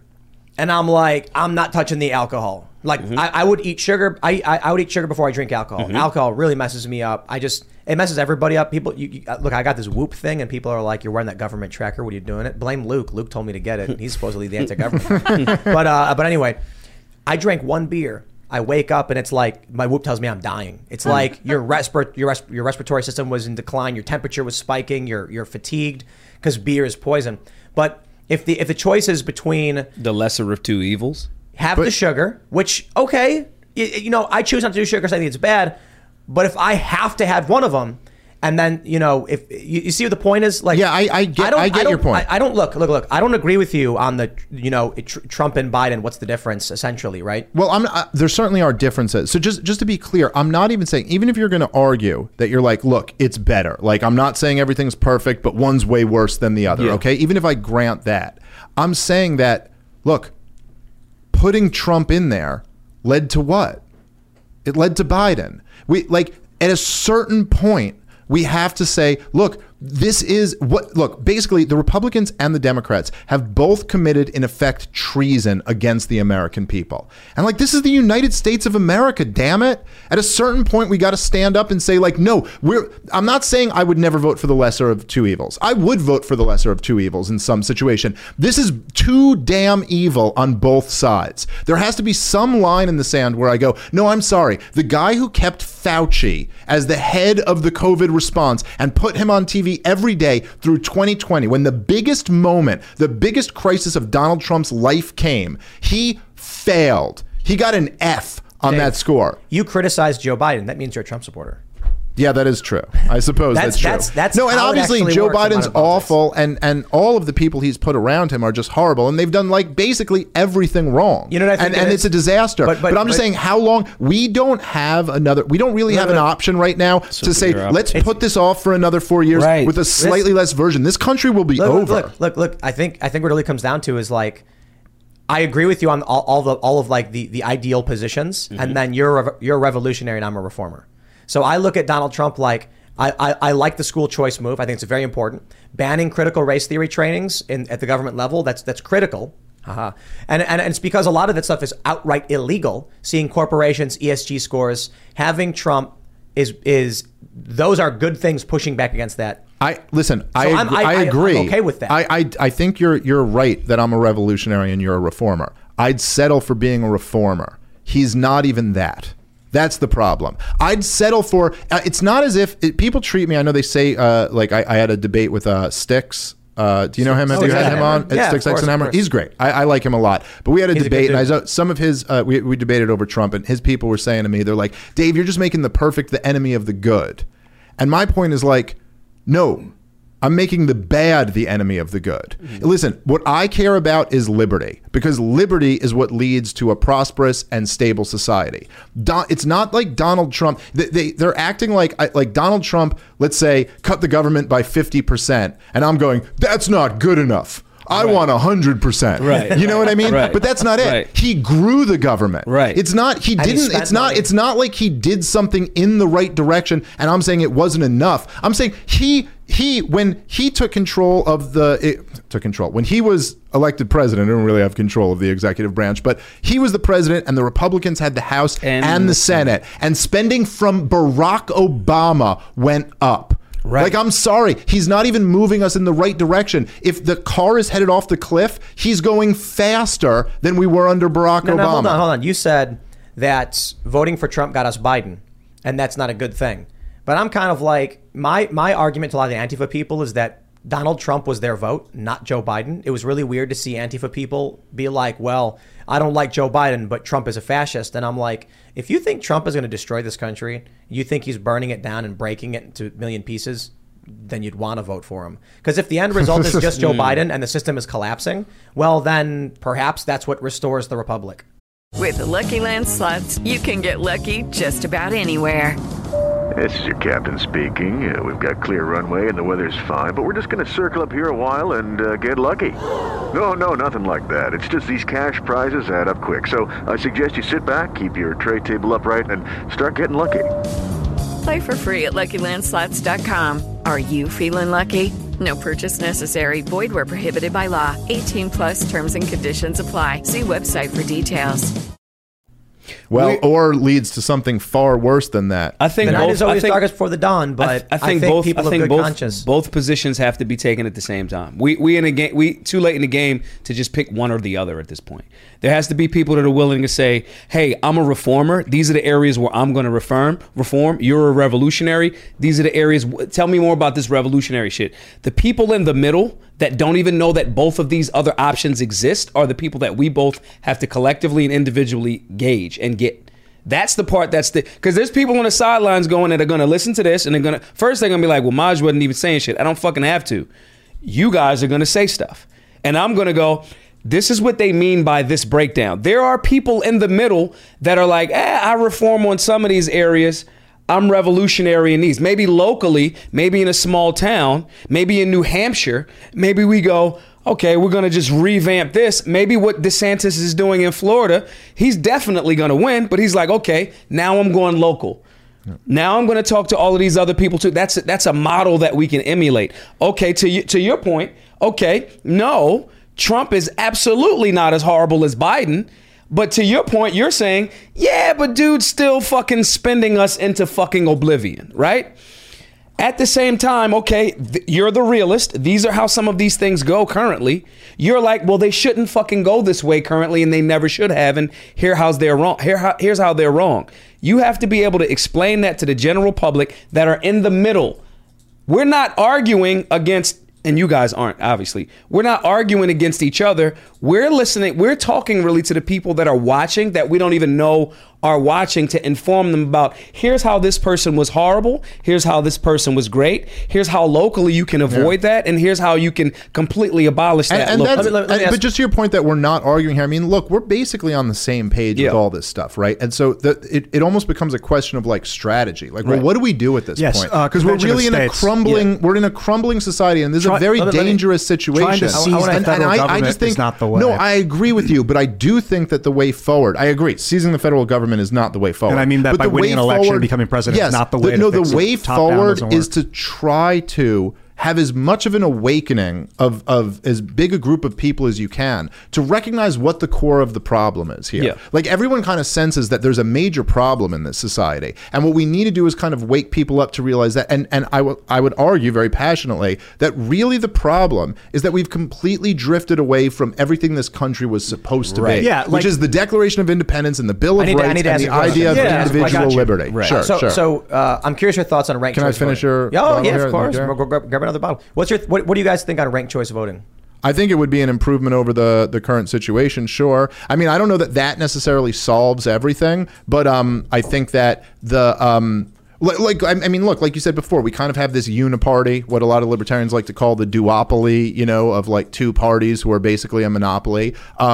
The system's completely rigged against third parties. Look what they're doing to Larry Sharp in New York, where they just raised the requirement to get on. I believe he was in court today. Yep. I don't know what ended up happening with that, but we've had him on several times. Cool. We love Larry Sharp. I think that would be an improvement, but I think from my perspective, almost like on a more of a meta level, it's like people have to like kind of wake up to accepting that this is only going to work when enough people go, we're not falling into this game anymore, where you go, okay, if from your perspective you believe that this evil party is 5% less evil than this evil party, then we'll fall in line with them. Because this is what they do. This is how the games have been played, right? It's like Bush is such a disaster that you know what, those swing voters will swing over to Obama, and then Obama's such a disaster that those swing voters will swing over to Trump, and then Trump is just such a headache, and everyone's just so over him and the response to him and all of this that like, I guess dead people will just vote for Joe Biden. Just kidding. I don't know if he really won that election or not. He really won the dead vote, Joe Biden. But you know what I'm saying? Like this game, and there's got to be a way to kind of break out of this. It's a convention of states. We have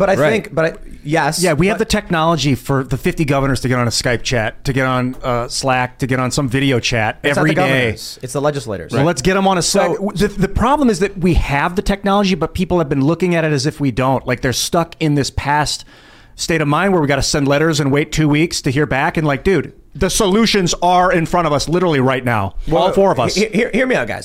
So here's what I was thinking. Like, you know, the problem is, you're right. You go back and forth. We're swinging. It's getting crazy. One guy gets in, does a bunch of bad stuff. So then everyone's like, I'll go vote for this guy. Then he's a bunch of bad stuff. And I'm like, what if there was a simpler way to do it? You know, what if we just had like one person who just, you know, we put in charge to run the system, and then we didn't have to worry about voting or anything like that. Like, you know, when they got too old, their kid would just take over for them, and then, you know, their kids, and then, you know. Have you been reading Hoppe? This is a... I got a question about Tim the Monarchist about war.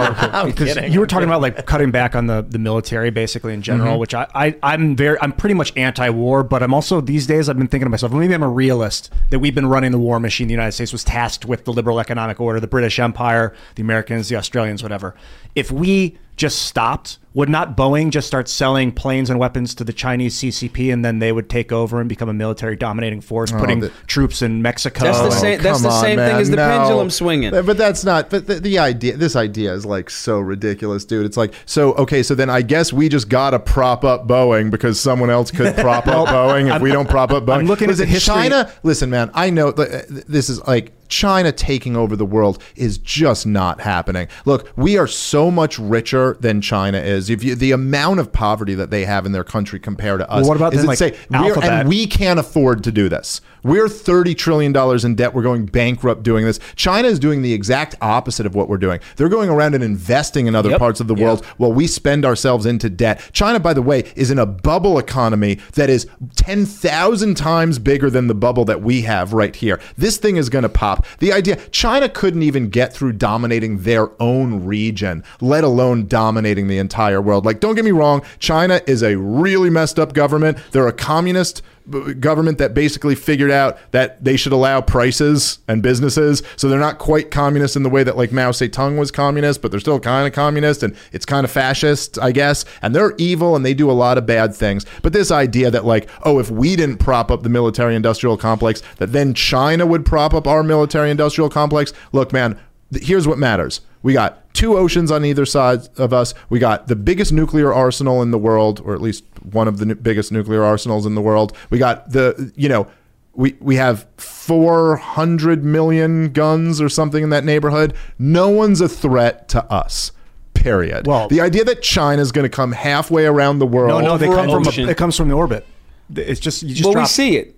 Before it gets here, I don't know if that's true. Listen, man. If China wants, so in that case, they could do it right now. Of course, and that has nothing to do with anything. So the history of Earth is basically there is a military dominator almost at all times. There's somebody that's the most powerful military force, and they are controlling things. There were empires way before America became an empire, but from the beginning of America, we were still a free country. That's not our job to worry about, man. And like, I'm sorry, I know like that rubs people the wrong way because they have this idea that we have to be the good guys of the world, even though we're objectively the bad guys in the world. But the truth is that, like I said before, we can't even protect freedom in our country. We're not spreading it around the world.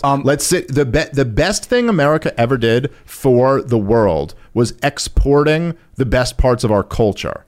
That people wanted to listen to our music and wear our blue jeans and be cool like us. That's the best influence we could have on the world, is being a free country here. Do you think on the dawn of colonization of Mars that it's okay not to strive to be the military dominating force on Earth as a country, or should we give that power to a corporation or to another country? I would say that to keep us a free country, I am okay with sacrificing colonizing Mars. When you say free country, do you mean that you're not like anyone can do any, like what is your, like, because in a totally open system it can be co-opted very easily by outside forces? No, I mean when I say freedom, I mean liberty. I mean negative rights. I mean the right to life, liberty, property. You know, so like no spying on people, that kind of stuff, you'd get rid of that. But then what happens then when the CCP is spying and infiltrating our media and making us think things like communism good? I've always thought communism was good. I mean, you know, who's really done more to infiltrate our country? I mean, how do they even infiltrate it? They infiltrate what? What do they pay off? What do they pay off our president's son? Bot farms on social media. Yeah, but that's always what they. That's always what they tell you, right? Universities, the government program that is universities, that's completely backed up by loans coming from the government. Oh yeah, social media companies that the government is. Comments. Yeah, dude, what they'll do is this is all nonsense, dude. The idea that social media comments have had this huge influence. You know, the truth is that all that's happened is that's been used as an excuse for the government to crack down on social media companies and insist that they. What do you mean? Huh? We see it all the time. Companies caving to 30 people over nonsense. They get so we were doing an event. Yeah, but those are real people you're talking about. They're like social justice warriors. Like there's no way to tell. There's no way to tell. And some of it very well could be China. They call it the 50-cent army. You know what this is? Yeah, I've heard of it. They go out there, they post pro CCP stuff. But they're we've also heard from other people who are familiar with China's actions that they're encouraging wokeness in the United States. TikTok, for instance, allows it here but doesn't allow it there.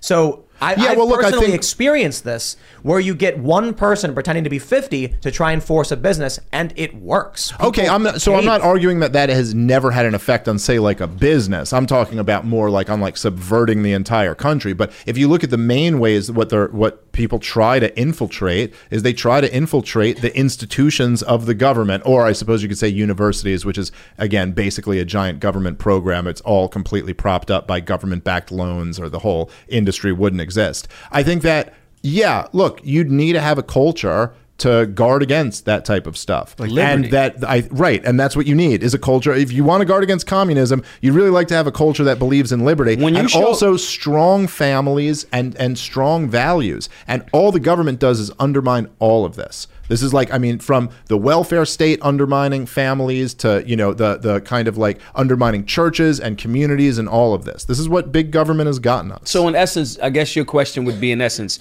how do we prop up against things like that, Chinese bots and all of those different things to infiltrate that? To the point, it's our government doing it more than anybody else. And if we're going along with it and we're weakening it because the government is telling us to, right? Again, 2020, instead of us genuinely saying, fuck no, I'm not wearing a mask. I'm not wearing a fucking vaccine. My business didn't close the entire time. We didn't stop at Black Guns Matter. We kept going. That is a culture of we're free. Now, if something is really there, we're going to be safe and responsible. We're going to mitigate our freedoms or our safety based on that freedom. Right? That culture compared to, hey, CCP, where we build stuff and people jump out of the fucking building and there's nets to catch them from killing themselves. When you compare that to a young person, you show them that difference, as opposed to them being told, yeah, socialism is great, and there's nothing to really counter that, no real information, then of course it's going to be more difficult. But that's not overwhelmingly coming from China. Yeah. Would you use like American propaganda to push that message on people? What do you mean by propaganda? Well, like little kids are the most susceptible. They made cigarette commercials illegal in like this whatever. Well, they make little kids fucking do the Pledge of Allegiance. Yeah, so as a form of national propaganda to get people on board with American ideals. I think that that word propaganda is kind of loaded, right? Because me saying I believe that everyone should have a firearm to be able to defend themselves and telling them about their human right to self-defense is me articulating that well is a form of propaganda, right? And it's in alignment with my agenda, which is freedom and liberty. Right? So when you say propaganda, what do you mean by, do you mean like Bernays, like just fucking lied to you propaganda? And, yeah, like how deep would you take it? I mean, because I think right now they're using Google to subvert what they think is American, whatever ideals, to combat the CCP that's putting in like, hey kids, be a communist. Hold on, let me just ask, because you're saying when they're using Google, who do you mean is using Google to combat the CCP? Well, we know the FBI is in tight with social media networks, telling them what to post, what not to post, the government. If and when. Yeah, right. It's very murky as to who exactly. Well, they certainly, at least according to Mark Zuckerberg, when he was asked why they suppressed the Hunter Biden story, the first thing he said was, well, the FBI came to us and told us there was going to be this big Russian dump. Then when there was this dump, they said this was all the dump. They all said this was the Russian propaganda. At the same time, they told the staff not to investigate it. So right. They knew what they were doing. So, you know, if your concern is that like China is going to propagandize us, I go, okay, but like this is to justify the regime in Washington, D.C., but then like, look at who's actually propagandizing our kids. I mean, like, look at who's actually propagandizing them right now. It's the public school corporations as well. I got an idea. To some extent. So I think we've talked a lot about the things we don't like, a lot of the problems. Mm-hmm. Give me your guys' vision of what America should be. Well, look, I mean, what America should be is it should be the Bill of Rights and the Declaration of Independence. I mean, that as a starting point, like that's what we should have in this country. We should, like, it didn't have to be this way. OK, there was nothing that was like written in the stars that everything had to go this way. And I'm not saying it has to be my utopia, that I want it to be this perfect, you know, libertarian anarchist system. Sure, that would be best. But I'm just saying we didn't have to respond to 9/11 by starting 7 stupid wars and killing all of these people and passing the Patriot Act and all of this. We could have just, let's say, we just say, even went into Afghanistan and killed Osama bin Laden in Tora Bora when we had him cornered, and came home. The war on terrorism was over by Christmas of 2001. We could have just not had artificially low interest rates in the early 2000s and blew up this housing bubble and had the financial crisis in 2008. We could have just not responded to COVID in an insane way. We could have just had a government who came out and went, you know, there's this upper respiratory virus. We think if you're at risk, you should probably stay home. That's our advice to you. Everyone else, you know, be careful. Maybe wash your hands. If you feel sick, stay home. We could have not tanked the entire economy and printed $6 trillion in a year and destroyed everything. So all I'm saying is, like, less of the evil stuff. We could do a lot less of this. It doesn't have to be, it's not a choice between what we have now and perfection. It's that we should always have liberty as like the guiding principle and being very skeptical of what the government does. That's what we need. That, and all of that comes down to is just scaling back. I don't need more legislation to do that. Again, if we start from that Bill of Rights, the Declaration of Independence, and letting that be, okay, this is the litmus test. Is this, hey, if we're giving more and more government, more and more dollars, more and more power, more and more control, 80,000 more IRS agents, how does this get us back to more liberty? If that's the, if it's a very basic question, it's a very basic answer. Nah, I'm not doing it. Well, tell me where it says in this that we should be giving this over there. If that's not the answer, then no, we're not doing it. I completely agree, and I would just add to that like the mission here to me really is that, look, I mean, think about like how the massive propaganda campaign to push the COVID lockdowns, the massive propaganda campaign to push the vaccines, where it's like you have to hear about this constantly, completely oversold of like, you know, if you get this, you can't possibly get COVID and you can't spread it. And if you question this, you're an anti-vaxxer and all of this. They use these massive propaganda campaigns because they know how important it is to have the population believing that they have legitimate authority over them and believing that they're doing the right thing. So I think the mission here is to counter the propaganda and to wake people up. Like you said, the mission isn't to take over the federal government and then, you know, wield power over all of the people and do it in the right way. The mission here is to wake people up, to realize that what we ought to be striving for is to be very skeptical of all of these authoritarians who promise us that they're doing it for our own good. If we had a society like that, we'd be in much better shape. Did he convince you? Oh, yeah. I mean, I've been convinced since the day I met you, bro. But I've got a lot of concern about the future of the Constitution, because I think going back to what we had 200 years ago might be a mistake, that we should make a new global Constitution with American values. Like a global Constitution. Yeah. The Manila Principles is interesting for the internet. It's like freedom of code as opposed to freedom of speech, or in addition to, because if you don't know what your software is doing behind the scenes when you're using it, you're being betrayed by your master. You shouldn't have a master. You should be the master of your code. The code stuff is a really good point. Like, that's interesting. With Facebook, we don't know how we're being manipulated, and we know Facebook experimented on people by showing them depressing content. Yeah. I've read about that a little bit. That is interesting. So I think Ian's 100% right that we need to figure out, I mean, but this could be an amendment to our Constitution. We could write an amendment saying, people have a right to know if algorithmic, you know, code is what the code of the systems do or are doing. Like, why would that have to be global though? I imagine that we're globalizing inevitably, regardless. We're creating the new world order right now. The World Economic Forum really wants to be a part of it. And if we fight internally and ignore it, they're going to do it without us and we'll be there. But if we are involved in the process, we'll craft it in our image. That's part of the plan, I think. Yeah, but see, now it smells like you want to like take over the global government and use it for good. Watch out with that. I don't think they're going to let you at the table. But the fucking ring, bro. The ring changes you. Exactly. I don't want a top down. I want a decentralized organization of states across the world, dude, and Mars. New vlog idea. Ian eventually does become union president, and it corrupts him. I give it away like Washington. But then like it ends with you falling into the lava, and you know you're fighting over like style. That's hot. No, Lord of the Rings. Yeah, well, it's both. You know, and then it's more of a. I think that in essence, and I'm saying this as a black dude, that my ancestors during the time when these things were written, like that objective stance of going, okay, Declaration of Independence, fucking Thomas Jefferson's pen was fucking amazing. Hello, it is Ryan, and we could all use an extra bright spot in our day, couldn't we? Just to make up for things like sitting in traffic, doing the dishes, counting your steps, you know, all the mundane stuff. That is why I'm such a big fan of Chumba Casino. Chumba Casino has all your favorite social casino-style games that you can play for free anytime, anywhere with daily bonuses. That should brighten your day a little. Actually, a lot. So sign up now at ChumbaCasino.com. That's ChumbaCasino.com. No purchase necessary. VGW Group. Void where prohibited by law. See terms and conditions. 18+. But he owned humans at the same time that he wrote it. So as me going like, yo, there's contradictions here, but what was written was dope. I think that America, the founders wrote something that was really, really dope. And I think that if we're going to be exporting shit, you know, all over the place, like, hey, this is what we believe in, outside of us just being cool, let's export this concept of liberty and holding your so-called public servants.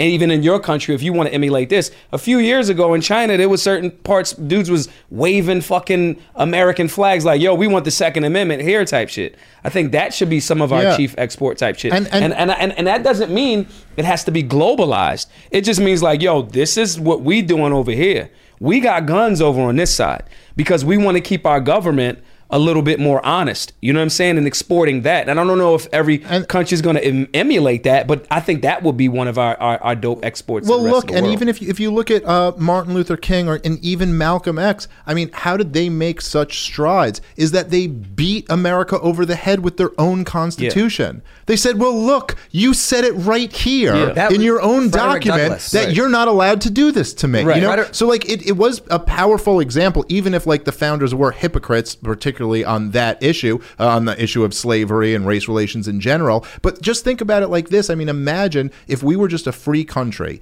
and we were much more prosperous and happy and stable than we are now because we have this giant monstrosity of a state. Imagine the power we could have simply just lecturing and even ridiculing the rest of the world and saying to them, imagine the power we could have on the Chinese people by going, look at you guys, you're impoverished and we're rich because we believe in liberty. Right. You're communist party is not providing anything to you. You should switch those guys up. That would be way more effective than if we were the murderers of the world saying we see you as a threat. Yeah. We're going to go to Super Chats. If you haven't already, would you kindly smash that like button, subscribe to this channel, share the show with your friends, become a member at timcast.com. And today we're shouting out Tom McDonald. He actually texted me. He said, tell the world what up. He's agreeing he will also wear a suit. If he hits the hot 100. I believe, Lydia, we said dress, no? Was it suit? I can't remember the beginning. It was have suit. You're sure? Outfit suit and tie. Maybe I'm misremembering. Yes, so shout out, guys. Check out his new song, Riot. It's currently number 2 trending on YouTube. It was 4 when we started, number 2 now. I want you to play this after the show. I want you to play the song for me. It's not a super political song, you know? No, I just want to hear the song. Like, I like music. Oh, yeah, right on. Great. We have this tweet from Dylan Bellew. What is this? It said, Smith Touré 2024. Oh, yeah. What do they mean? What would we be doing in 2024? Maybe you guys are gonna start a small business together. Yeah. You want to do something in 2024 together? We might be doing like this. I mean, do we do an LLC or do we S corp? I gotta talk to my tax guy because it depends on how the revenue comes in. I think for a small business, you guys go LLC, and maybe you can do like you build model ships. Well, I'll tell you this. How about this for people who want to see gun store? If let's say you wanted to see hypothetically, if you wanted to see. Me and Maj maybe run like, let's say, a campaign of some sort in 2024. This is what I need. I need to see everybody join the Libertarian Party. LP.org/join. Sign up right now. If you guys get in there, if we raise, this is what I say, 20,000 members. If I get 20,000 members into the LP, new members, then I will start a business with Maj in 2024. You heard it here first. Yeah. It'll be a liberty-oriented business. So I want to give a shout-out to Eric Miller. He said, Tim, if Tom hits number 1, you have to wear a suit on stream. And that's where the idea basically came from. So shout-out, Eric. That was your idea. I really do appreciate it. Genius. And I thought it was a really good idea. And I'm like, we'll actually film like going to get tailored. And like me and Ian will go. We'll get a suit. I think that's going to be hilarious. Just watching the tailor process. By the way, I'd also say for people who even like, and I understand the argument that you're making, and even people who are like, listen, if it comes down to Trump, Biden, I got to support Trump. If you just think that what we're saying here should be like in the conversation, right? You know what I mean? That you think like, okay, even if that's the case, you need someone kind of pushing the Republicans to be a little bit better on some of these issues. come join the Libertarian Party and support what we're doing. And at what point are you just not going to just be saying, well, it'll never be another third, like the Republican Party was a third party. Like at a certain point. Right. That is true. Like at what point are you just going to be like, oh, well, it'll never happen. As you said, we live in revolutionary times. Right. The MAGA party is party. It essentially is a third party, right? And like Donald Trump was a third party candidate within one of the two parties, and right? He did it. And Bernie too was a third party and just didn't do it. All right. Christina says, my favorite podcaster shouting out my favorite rapper is so cool. Can't wait to see when Tom finally comes on the show. Love y'all and happy Friday. So this all happened because, you know, we put out a song. I was shouting it out saying we want to invade the cultural spaces. And then I was just like, I don't know Tom very well. I you know, maybe have talked to him one time before this, but I was just like, he's a guy who puts out music. You guys have probably heard his stuff, I'd imagine, right? Have you? I'm not sure. I might have. It's rap. A lot of it's like, I don't know how to describe it, but scrap rap. But the lyrics are just so good. It addresses political and cultural issues. His voice is like a knife. It's cool. But the lyrics are really good. Yeah. And so I was just like, if you don't want to buy my song because you don't like it, buy his music. Get him to number one. We just need to invade these cultural spaces. Yeah, right. And so then when I heard he was putting out a song, I was like, I want to see Tom hit the Billboard charts. I'm going to shout it out. No, I think that's awesome. Yeah. By the way, shout out to Eric July. I think he's doing that with like in the comic world and the Ripperverse thing. Exactly. And his music and stuff too. I think all that stuff is really like so important and talented, actually like really talented like, guys who are doing it. Yeah. Like actually good. Not just like I'm in alignment with your politics. Exactly. So get it. Yeah, it's real time. Yeah. It's basically just if you want to win a culture war, you got to make culture. Yeah. So everybody's doing that. To the point, the liberty movement isn't just, because I know we spoke a lot about like parties, but when you start changing the mind of people, no one that's listening to this conversation tonight is going to be like, nah, I totally disagree with the vast majority of what they're talking about. They're going to be like, nah, you all have conversations. You're like, there's so many fucking rhinos. Rhinos are everywhere. Rhinos. Okay, cool. Either you're going to push them to go in this direction or you're going to go, let me try this libertarian thing. Even if it's not the party, I do think that you should join. But at the same time, the overall philosophy and the ideology is going to lean us in the direction of the Bill of Rights and like this overall liberty thing. Yeah, even if you're a Republican or God forbid a Democrat, I still push them to be a little bit better. Right. Like that's what we all got to do. Right. All right. Carrie Green says, love that shirt. Make criminals afraid again. I need one. Shut up and take my money. Can people buy that? Is that yours? They can go to blackgunsmattershop.com. It's on the website. Yeah, right on. Go grab it. Which Black Guns Matter, if you're not familiar, go check them out. They are real. They do incredible stuff. Maj's organization is amazing. It's so crazy, right? Well, you know why it's great? Because it attacks the left from the left. Right. Like it makes them feel insecure about their own thing. It's like, and then they go like, well, wait.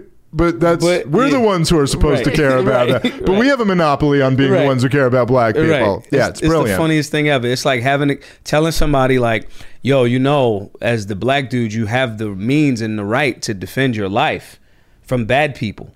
And it's like, well, even if you think that's all police, okay, if you believe that, all right. There was a, I'm sorry, I don't want to. No, even if you think it's all police. If you think it's all police and then you're like, yeah, they're killing us. It's like, well, you can defend your life. It's like, well, no, guns are bad. Nah, no, they're not, bro. You have the human right in the Bill of Rights to defend your life. There was a story about some dude who got shot by the cops or whatever. And then I can't remember who it was, but he was like white or something. And then I posted something about how it was ridiculous what this cop did. I can't remember. And then some lefty responded with, Tim is such a racist. He only cares when white people get shot, yet he wouldn't want gun rights for black people. What? And then I'm just like, what in the...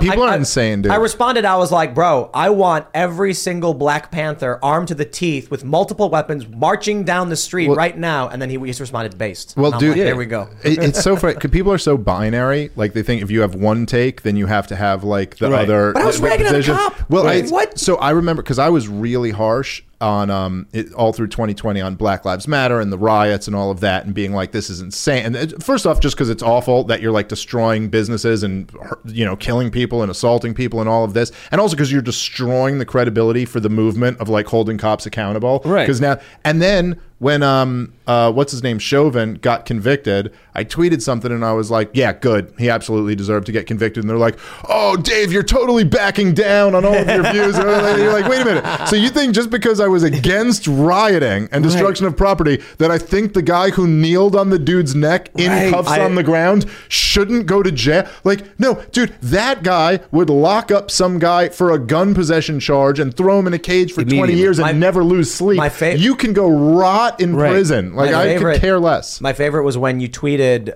something about the left is not going to handle losing very well.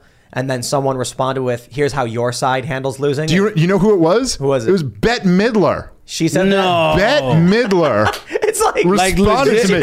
I got Bette Midler talking trash to me on Twitter. It's such a weird world we live in at this day. I'm like, it's dude, can I tell you, my accountant texted me and he goes, is Bette Midler talking shit about you on Twitter? And I went, yes, he is. Now, do we have those tax returns in? All right. You should have responded with, OMG, Bette Midler, I'm such a big fan, hocus pocus, classic childhood memories. I swear to God, my actual response is not far off from that. I just made my wife and my daughter and son listen to Wind Beneath Our Wings. And we all danced, which I actually did. We played it in the house and we all danced. All right. Good, solid tune. Yeah, it is. Well, looks like we got some big fans. Andrew Brassol says, it's not just that Dave doesn't lie to your face like the talking heads in the media.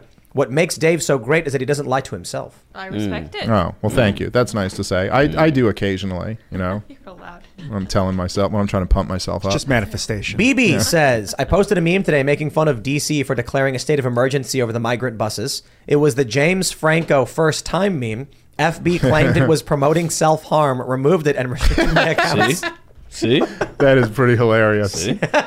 That was a pretty great like real life troll sending the immigrants into DC, I gotta say. I enjoy it. Harold Wiley says, just purchased Tom McDonald's song, if Brett has to bleach his hair, Tim can wear a suit. So Pop Culture Crisis, which is one of the shows we have here at Timcast, hosted by Brett and Mary. They had a bit that, I don't know how it came up, but that if they hit 15 crisis parties, Brett would bleach his hair. And a crisis party is every $100 in super chats, these lights go off, and then so every time there's a super chat, money guns shoot money at everybody. And then once $100 is reached, there's a party where the lights go off and it plays a noise, and then the money guns go crazy. And so they said if they get 15 of those in one show, Brett has to bleach his hair. They got 26. That means that's $2,600 in super chat. So now my brother went out to pick up pizzas, and then he came back and was like, here's the sauce, and in the bag is bleach, is hair dye. So I agreed. If Tom McDonald, hey, look. Hot 100 number one is not an easy feat. No, not at all. No, I think you would need to sell like 100,000 or more singles. He's independent? Yep. So not only that, but the problem is it's kind of rigged because they're probably going to pull some BS where they're like, well, you know, that one doesn't count. They want to see you in a suit, though. You're good. No, he means like Billboard. You mean like Billboard like, yeah, absolutely. Like. Yeah, so one of the things that happened to Tom is he sold more albums than anybody else, and they told him his numbers didn't count and didn't put him on the list or something. Because of what? What was their? How did they play that? It's so you have to watch. He did two videos talking about how it went down, and so I don't know the exact nuance of it, but they were saying things like, "What's your UPC code? We don't believe these numbers, so we're not going to accept them." But it's like it's complicated. Basically, people traditionally would report like, hey, here are the total sales we had. Yeah, SoundScan. Yeah. And then apparently they didn't buy it. And so there's weird issues because like based on how many views he gets, he's number 2 trending on YouTube right now. This song should be Billboard Hot 100. Right. But for some reason, like let's see. So it's the song came out today. Not next week, but the following Tuesday is when they'll release the chart for this reporting period. Yeah. And we'll, you know, everybody's got to buy his song. But I'm going to be shouting out Tom all week because I want to force these people that want, you're going to love this. So we have a communications company. They do PR stuff for us. And we have a song. We put it out. One of the responses to, it was like, hey, Tim Pool has released a song. Like, it's available here. It's the first release on the new program, Timcast Records. The response was, the COVID-19 vaccine is safe and effective and is an effective treatment for reducing the severity of COVID. And that's all they said, and that was it. And it was just like, are they saying they're not going to? I don't know if they're trying. Why are they emailing us that? Right. But that's how crazy so it is. Yeah. It's a weird cult. Like, And then, you know, Tom was like, is your song about the vaccine? And I was like, bro, no. It's a love and pain song. It's just like generic rock music. And that's the and that's the point. Now that's the overcorrection that the general public in the middle sees and goes, nah, that's bullshit. Even if they disagree with you, the vast majority of people will go, nah, but that's kind of fucked up. Well, do you look at the numbers of I forget the exact numbers, but it's of the adult percentage of Americans who were double vaccinated with the first round. I think it was 70-something%, and then who got their boosters was half that. Mm-hmm. So you see, there's a whole lot of people, even of the people who like went along with it at the beginning, who are starting to kind of see. They're like, Nah, I'm not going to keep doing this. You see it at the airport. At the airport, when it was everybody had to, and I kept getting kicked out of airports and airplanes, right? That's why we bought the RV, because it was like... They wouldn't let you fly without the mask. We went to the airport, and they're like, yeah, you can't get on our airline. And, but this is the crazy thing. But now you see those people, now that there's no mandate... It's like 80%, 90% nobody's wearing it. But look, this is the crazy thing. They email me that. And then, you know, I was talking to Tom earlier, not that long ago, actually, a few hours ago. And I was like, not only is the song not about any of this, but my position the entire time on vaccines was, it's good that Trump got it out. It's good that Biden sped up the timeline for it. And it's up to you to talk to your doctor to figure out what makes sense for you and your health conditions. That's been my position the entire time. Just go talk to your doctor. Don't care. It doesn't matter. So two out of three. But telling people to talk to their doctor about what's right for them is considered anti-vax. No, you did two things. You fucked up 2 out of 3. You said talk to your doctor, like get an actual medical professional's perspective. You didn't just run with fuck you if you don't take this. Right. That was strike one. It doesn't matter. And your second strike was you said, and I disagree with it, when you said Trump got it out fast. You were giving Trump some credit for some shit that I'm like, yo, he could have just been like, yo, whatever. Point being is 2 out of 3, fuck you. And you're emailing us about your song. COVID vaccines are fucking safe and effective. And don't you dare question the fucking narrative. Who do you think you're fucking Tim Pool or some shit? You have to be 100% standing behind them or on your knees for them. Yep. Any kind of like, I see what you're saying. You know, no. You don't see what I'm saying. Tell me I'm right or else. By the way, that was so much of what their problem with Trump was. Mm-hmm. Is that even when he continued the wars and continued the empire, he didn't tell everyone that he believed in it. Right. Like he'd always kind of be like, but I don't really believe in it. Like I don't really think we should be doing this. Yeah. Let's read some more. We got Carnal says, shout out to the Timcast crew, Dave Smith and Big Daddy Touré. Maj, happy to hear that you got your RV back. Big ups to you, the work you do and your solutionaries. Good people are looking out for you. Let's hit that GoFundMe goal. Did y'all hear about that? No. So my RV got stole yesterday. Whoa. Oh no. Wait, really? Yeah. Holy crap. They picked the wrong person to steal an RV from. It's a which class? Thor class A. Nice. Thor Challenger. Beautiful. What? Flats, because this is when I kept getting kicked off of planes. We got the RV. We're going to do the classes all over the country. We're not shutting down. We're going everywhere. Still doing it. So it's gearing up for the wintertime. So we like, all right, since we're getting back on planes because people aren't afraid anymore, we're going to use the RV when we're not doing classes regionally. If you're homeless, if you need a place, if you're arguing, you and your girl going through it, you need a hot meal. It went cold in Philly. We're gearing up for that. Go check on the RV. It's gone. Like gone. And I'm like, what the fuck? And I'm thinking, okay, the city towed it. And so I start chasing this process of, you know, the city's like, yo, we don't have it. But they could have it and not have put your tags in or whatever. So I'm like, yo, I think somebody stole it. So I go to the precinct and they're like, yo, if someone said it was abandoned, which I don't know why they would, it's a $200,000 RV. We didn't pay $200,000 for it, but we bought it used. But if someone says it's abandoned, the police will tow it, not like the parking authority for tickets. So he says, well, if it's not in their system, come back tomorrow. We'll find out, because if you report it stolen now, if we don't know if it's community people took it, it's going to be harder to get it out. Do that. I do a live saying, man, these fucking leeches, I hate y'all. Y'all stole my, you know, I'll go on live at 7:00 and I'll talk about it. I'm on the live talking about this RV. And a dude's trying to tap into the live, and he's like, dude, I think I'm looking at your RV right now. Really? No bullshit. And I'm like, I'm thinking, all right, he might be a troll. And a couple of other people was like, yo, man that's in your live right now is saying he's DMing you his number. He thinks he's found your fucking RV. So I go in the live with him. And sure enough, he's like, yo, it's around the corner from my shop. He's walking up there. They busted the back windows. The slides were out. There was a spare key in there. They drove it to a whole nother part of town. They fucked up the entire side of it, smashed the window, rifled through the hole inside, but they never closed the slides. Wow. And then they were driving with the sides out? They were driving with the sides out and just dumped it. And so this dude, he DM'd me his number and his address, and I drove up there. So literally, one of the solutionaries on the live found my RV. Solutionaries are better than cops. There you go. Yo, legit. And so it's going to be like, I mean, we got insurance, but it's going to be like insurance. Like everybody's like, you got insurance, so it's cool. I'm never like, covers everything. I'm like, nah, bro. I always people go like, there's a go, oh, you have insurance, no problem. You go, you have house insurance, just light your house on fire and right now, right? And see if they're going to come back with the $3 million. That wouldn't inconvenience you at all, right? Yeah, right. We'll grab this one. We got Boris Kavfievich says, the problem with the Libertarian Party is the Rossborough problem.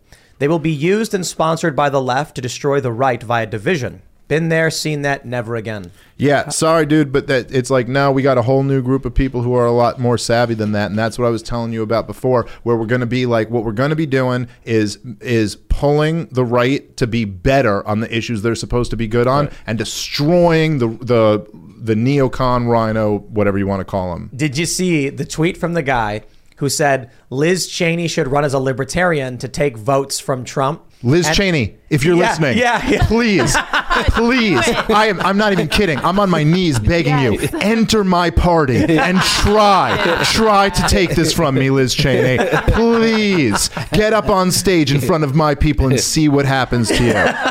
See what happens when you have to debate me, Liz Cheney. Somebody tweeted that in response to like some tweet about Liz Cheney losing, and then they were like, she should run as a libertarian, take those votes from Trump. And I was like, she's the antithesis of the Libertarian Party. They have no idea. Listen, you have no idea what's up. And by the way, the idea that Ross Perot did cost the Republican the election, I guess you could argue. But who did he cost? George Herbert Walker Bush? Yeah. That's who you're trying to preserve? Right. Like that would have been any better and our country would be in any better shape? No, look, you know who the libertarians won't be able to steal the election from? A Republican who's good on liberty. Right. So get better on liberty. That's true. And then you'll be insulated against us.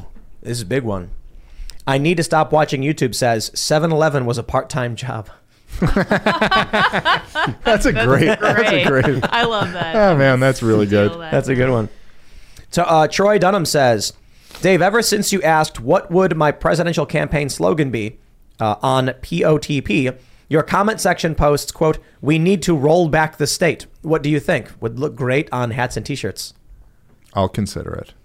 We need to roll back the state.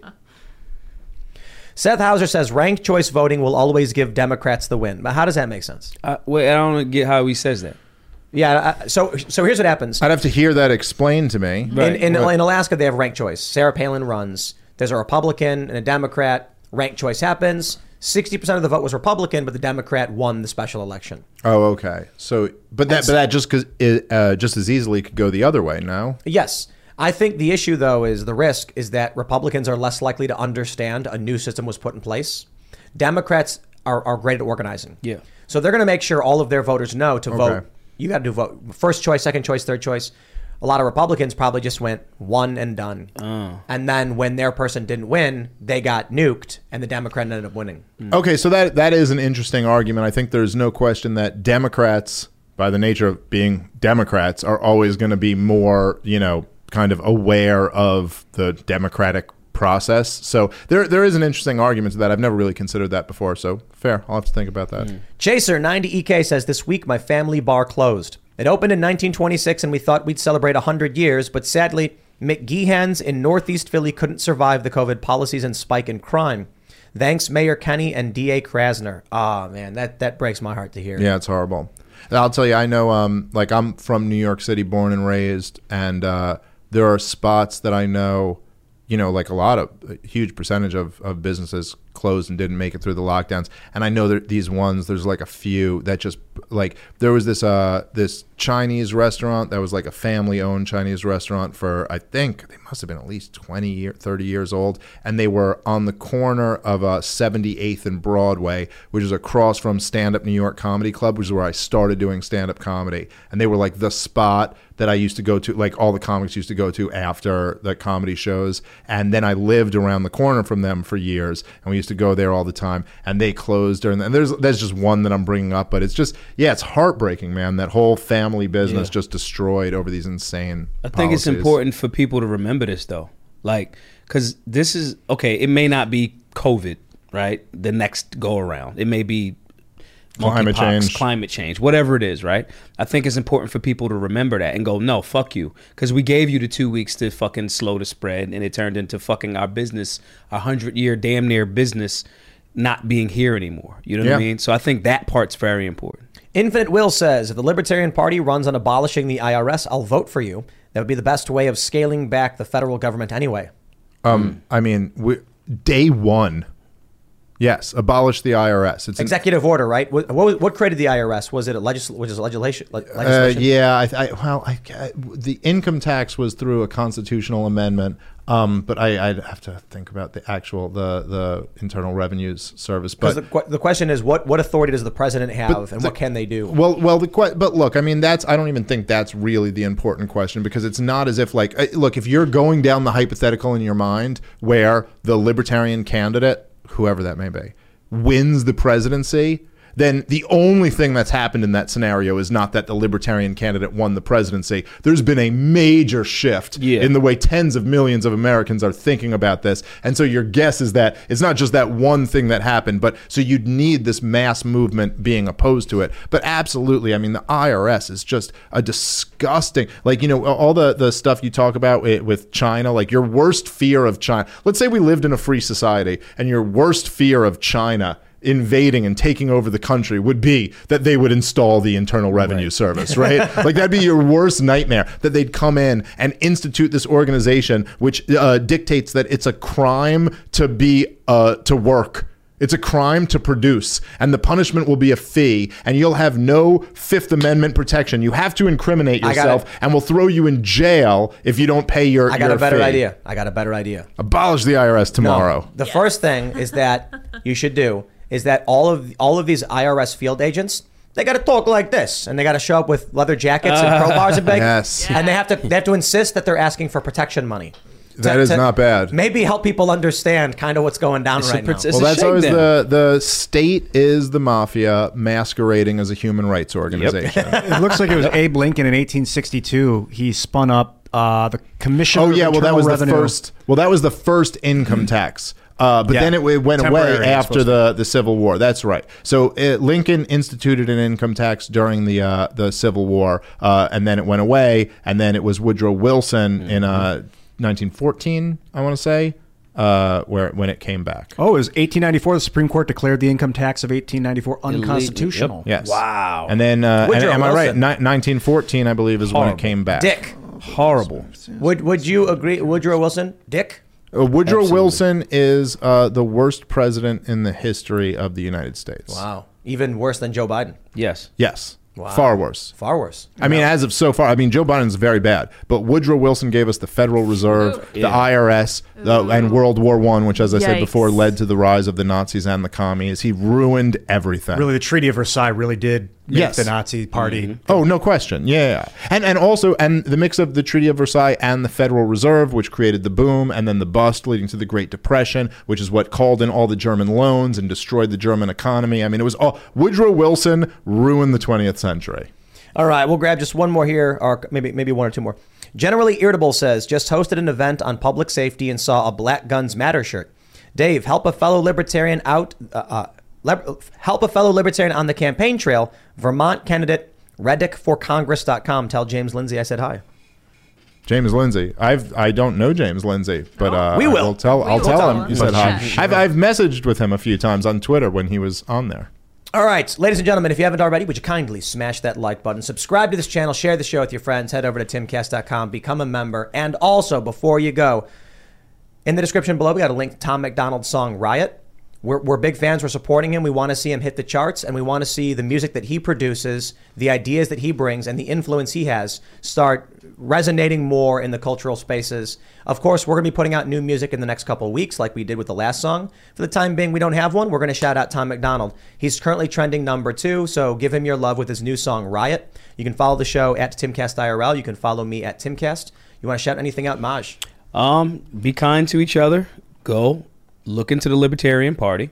You should really, really, really look into it, especially if you live in any urban city in America. You absolutely should be looking into it. The work, man, support the classes. Gibsongo.com/solutionary. Help us like repair this damn RV, man. And put these classes together.